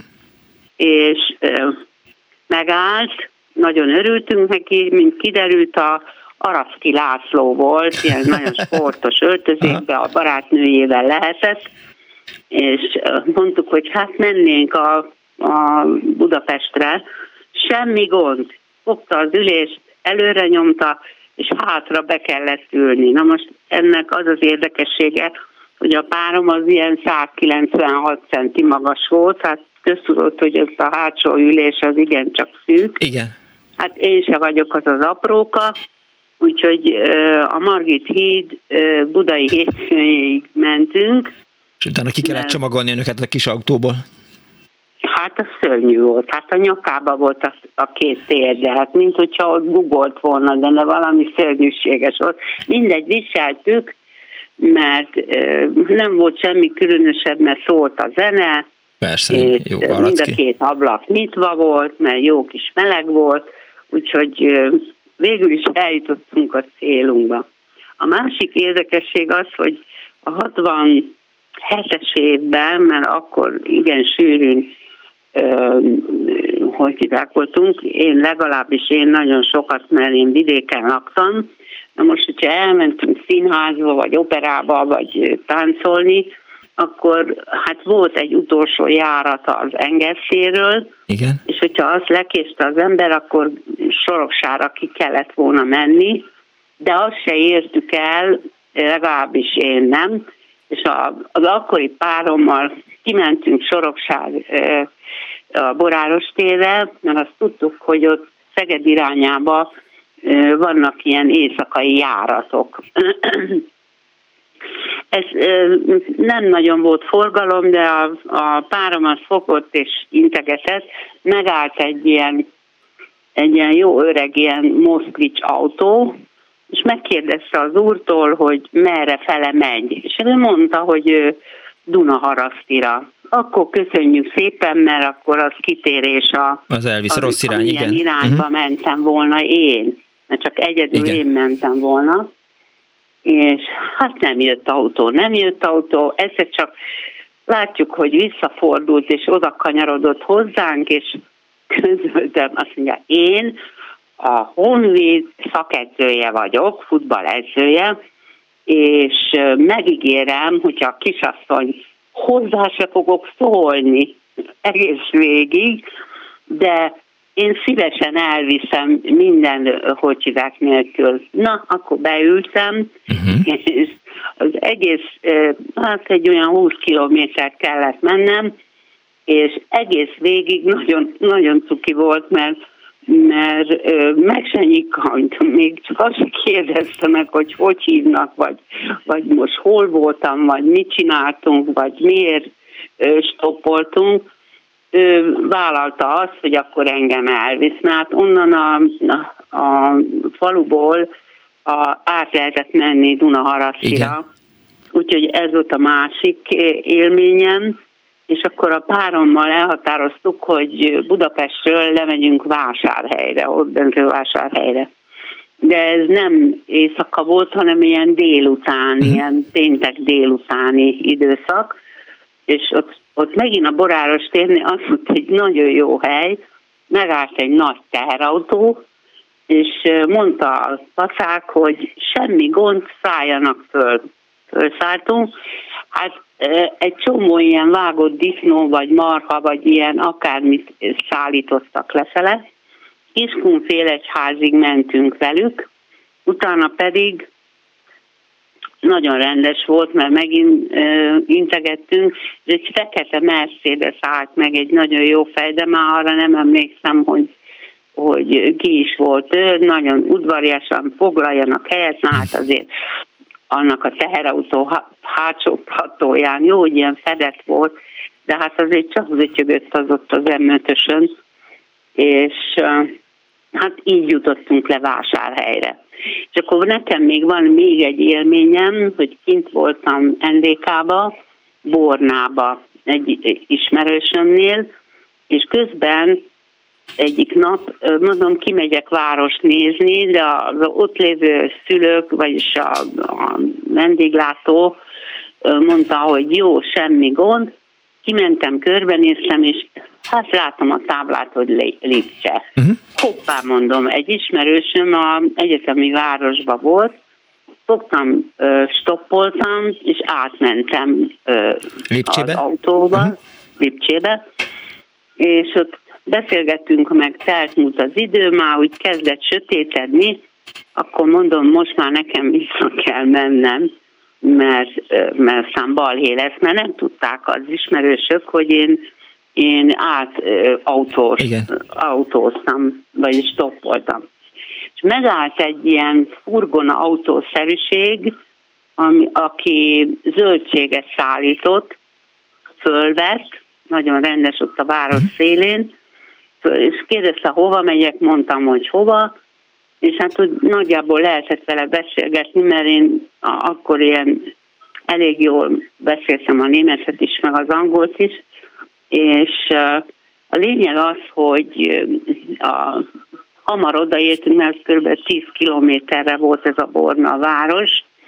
A lényeg az, hogy kérdezte tőlem a sofőr, hogy szeretem-e a banánt. Na most az a 67-es évben hát, olyan sűrűn így Budapesten nem, se nem, egyáltalán látni, nem, igen. vagy venni banánt, és mondom, persze, hogy szeretem, csak nem nagyon lehet kapni Igen. sem Magyarországon, itt meg még nem láttam. Erre fogott egy ilyen fűrt banánt, ahogy úgy szállítják őket, Aha. kezemben nyomta, és azt mondta, egészségemre kiszálltam. Hát persze most mondom, hát most mit fogok én mondani ennek a házaspárnak? Hogy hol voltam egy, egy kiló banánnal a hónom, hogy honnan jöttem egy kiló banánnal a hónom alatt? Ez több volt, mint egy kiló, és e, hát mi van a kezemben? Mondom, kaptam egy kis banán, de hol, meg kitől? És aztán csak elmondtam, hogy autóstoppal mhm. jöttem, és nagyon rendes volt ez a szállító, mert a kezemben nyomta ezt a fült banán. Hát jó sok volt rajta, hát így jártam. Ez 67-ben volt. Meg el, kell, el, kell, kell, hogy köszönjek. Köszönöm szépen, hogy hívott, csak lejárt a műsoridő. Rendben, Kész csok, semmi baj. Többet mondtam. Viszont hallásra. ezt már el Jó. szeretném mondani, mert jó, elmondta. Ez nagy élmény volt. Köszönöm egyébként. szépen. Hát hogyne, 67-ben a banán, az olyan, mint 2021-ben a szitár. Szóval a mai műsor szerkesztője szokás szerint Árva Brigita volt, létrehozásában segítségemre volt gombnyomogató, Ravi Shankar, Kemény Daniel, itt volt velem Erdély Tünde, és nagyon szépen köszönöm Kardos Józsinak, Pálinkás Hulnak és Bence Zsaninak a segítséget, további jó kellemes vasárnapot, meg mindenféle ilyen dolgokat kívánok. Mindenféleképp hallgassák meg az ismétlést. Éjféltől. Véhallás.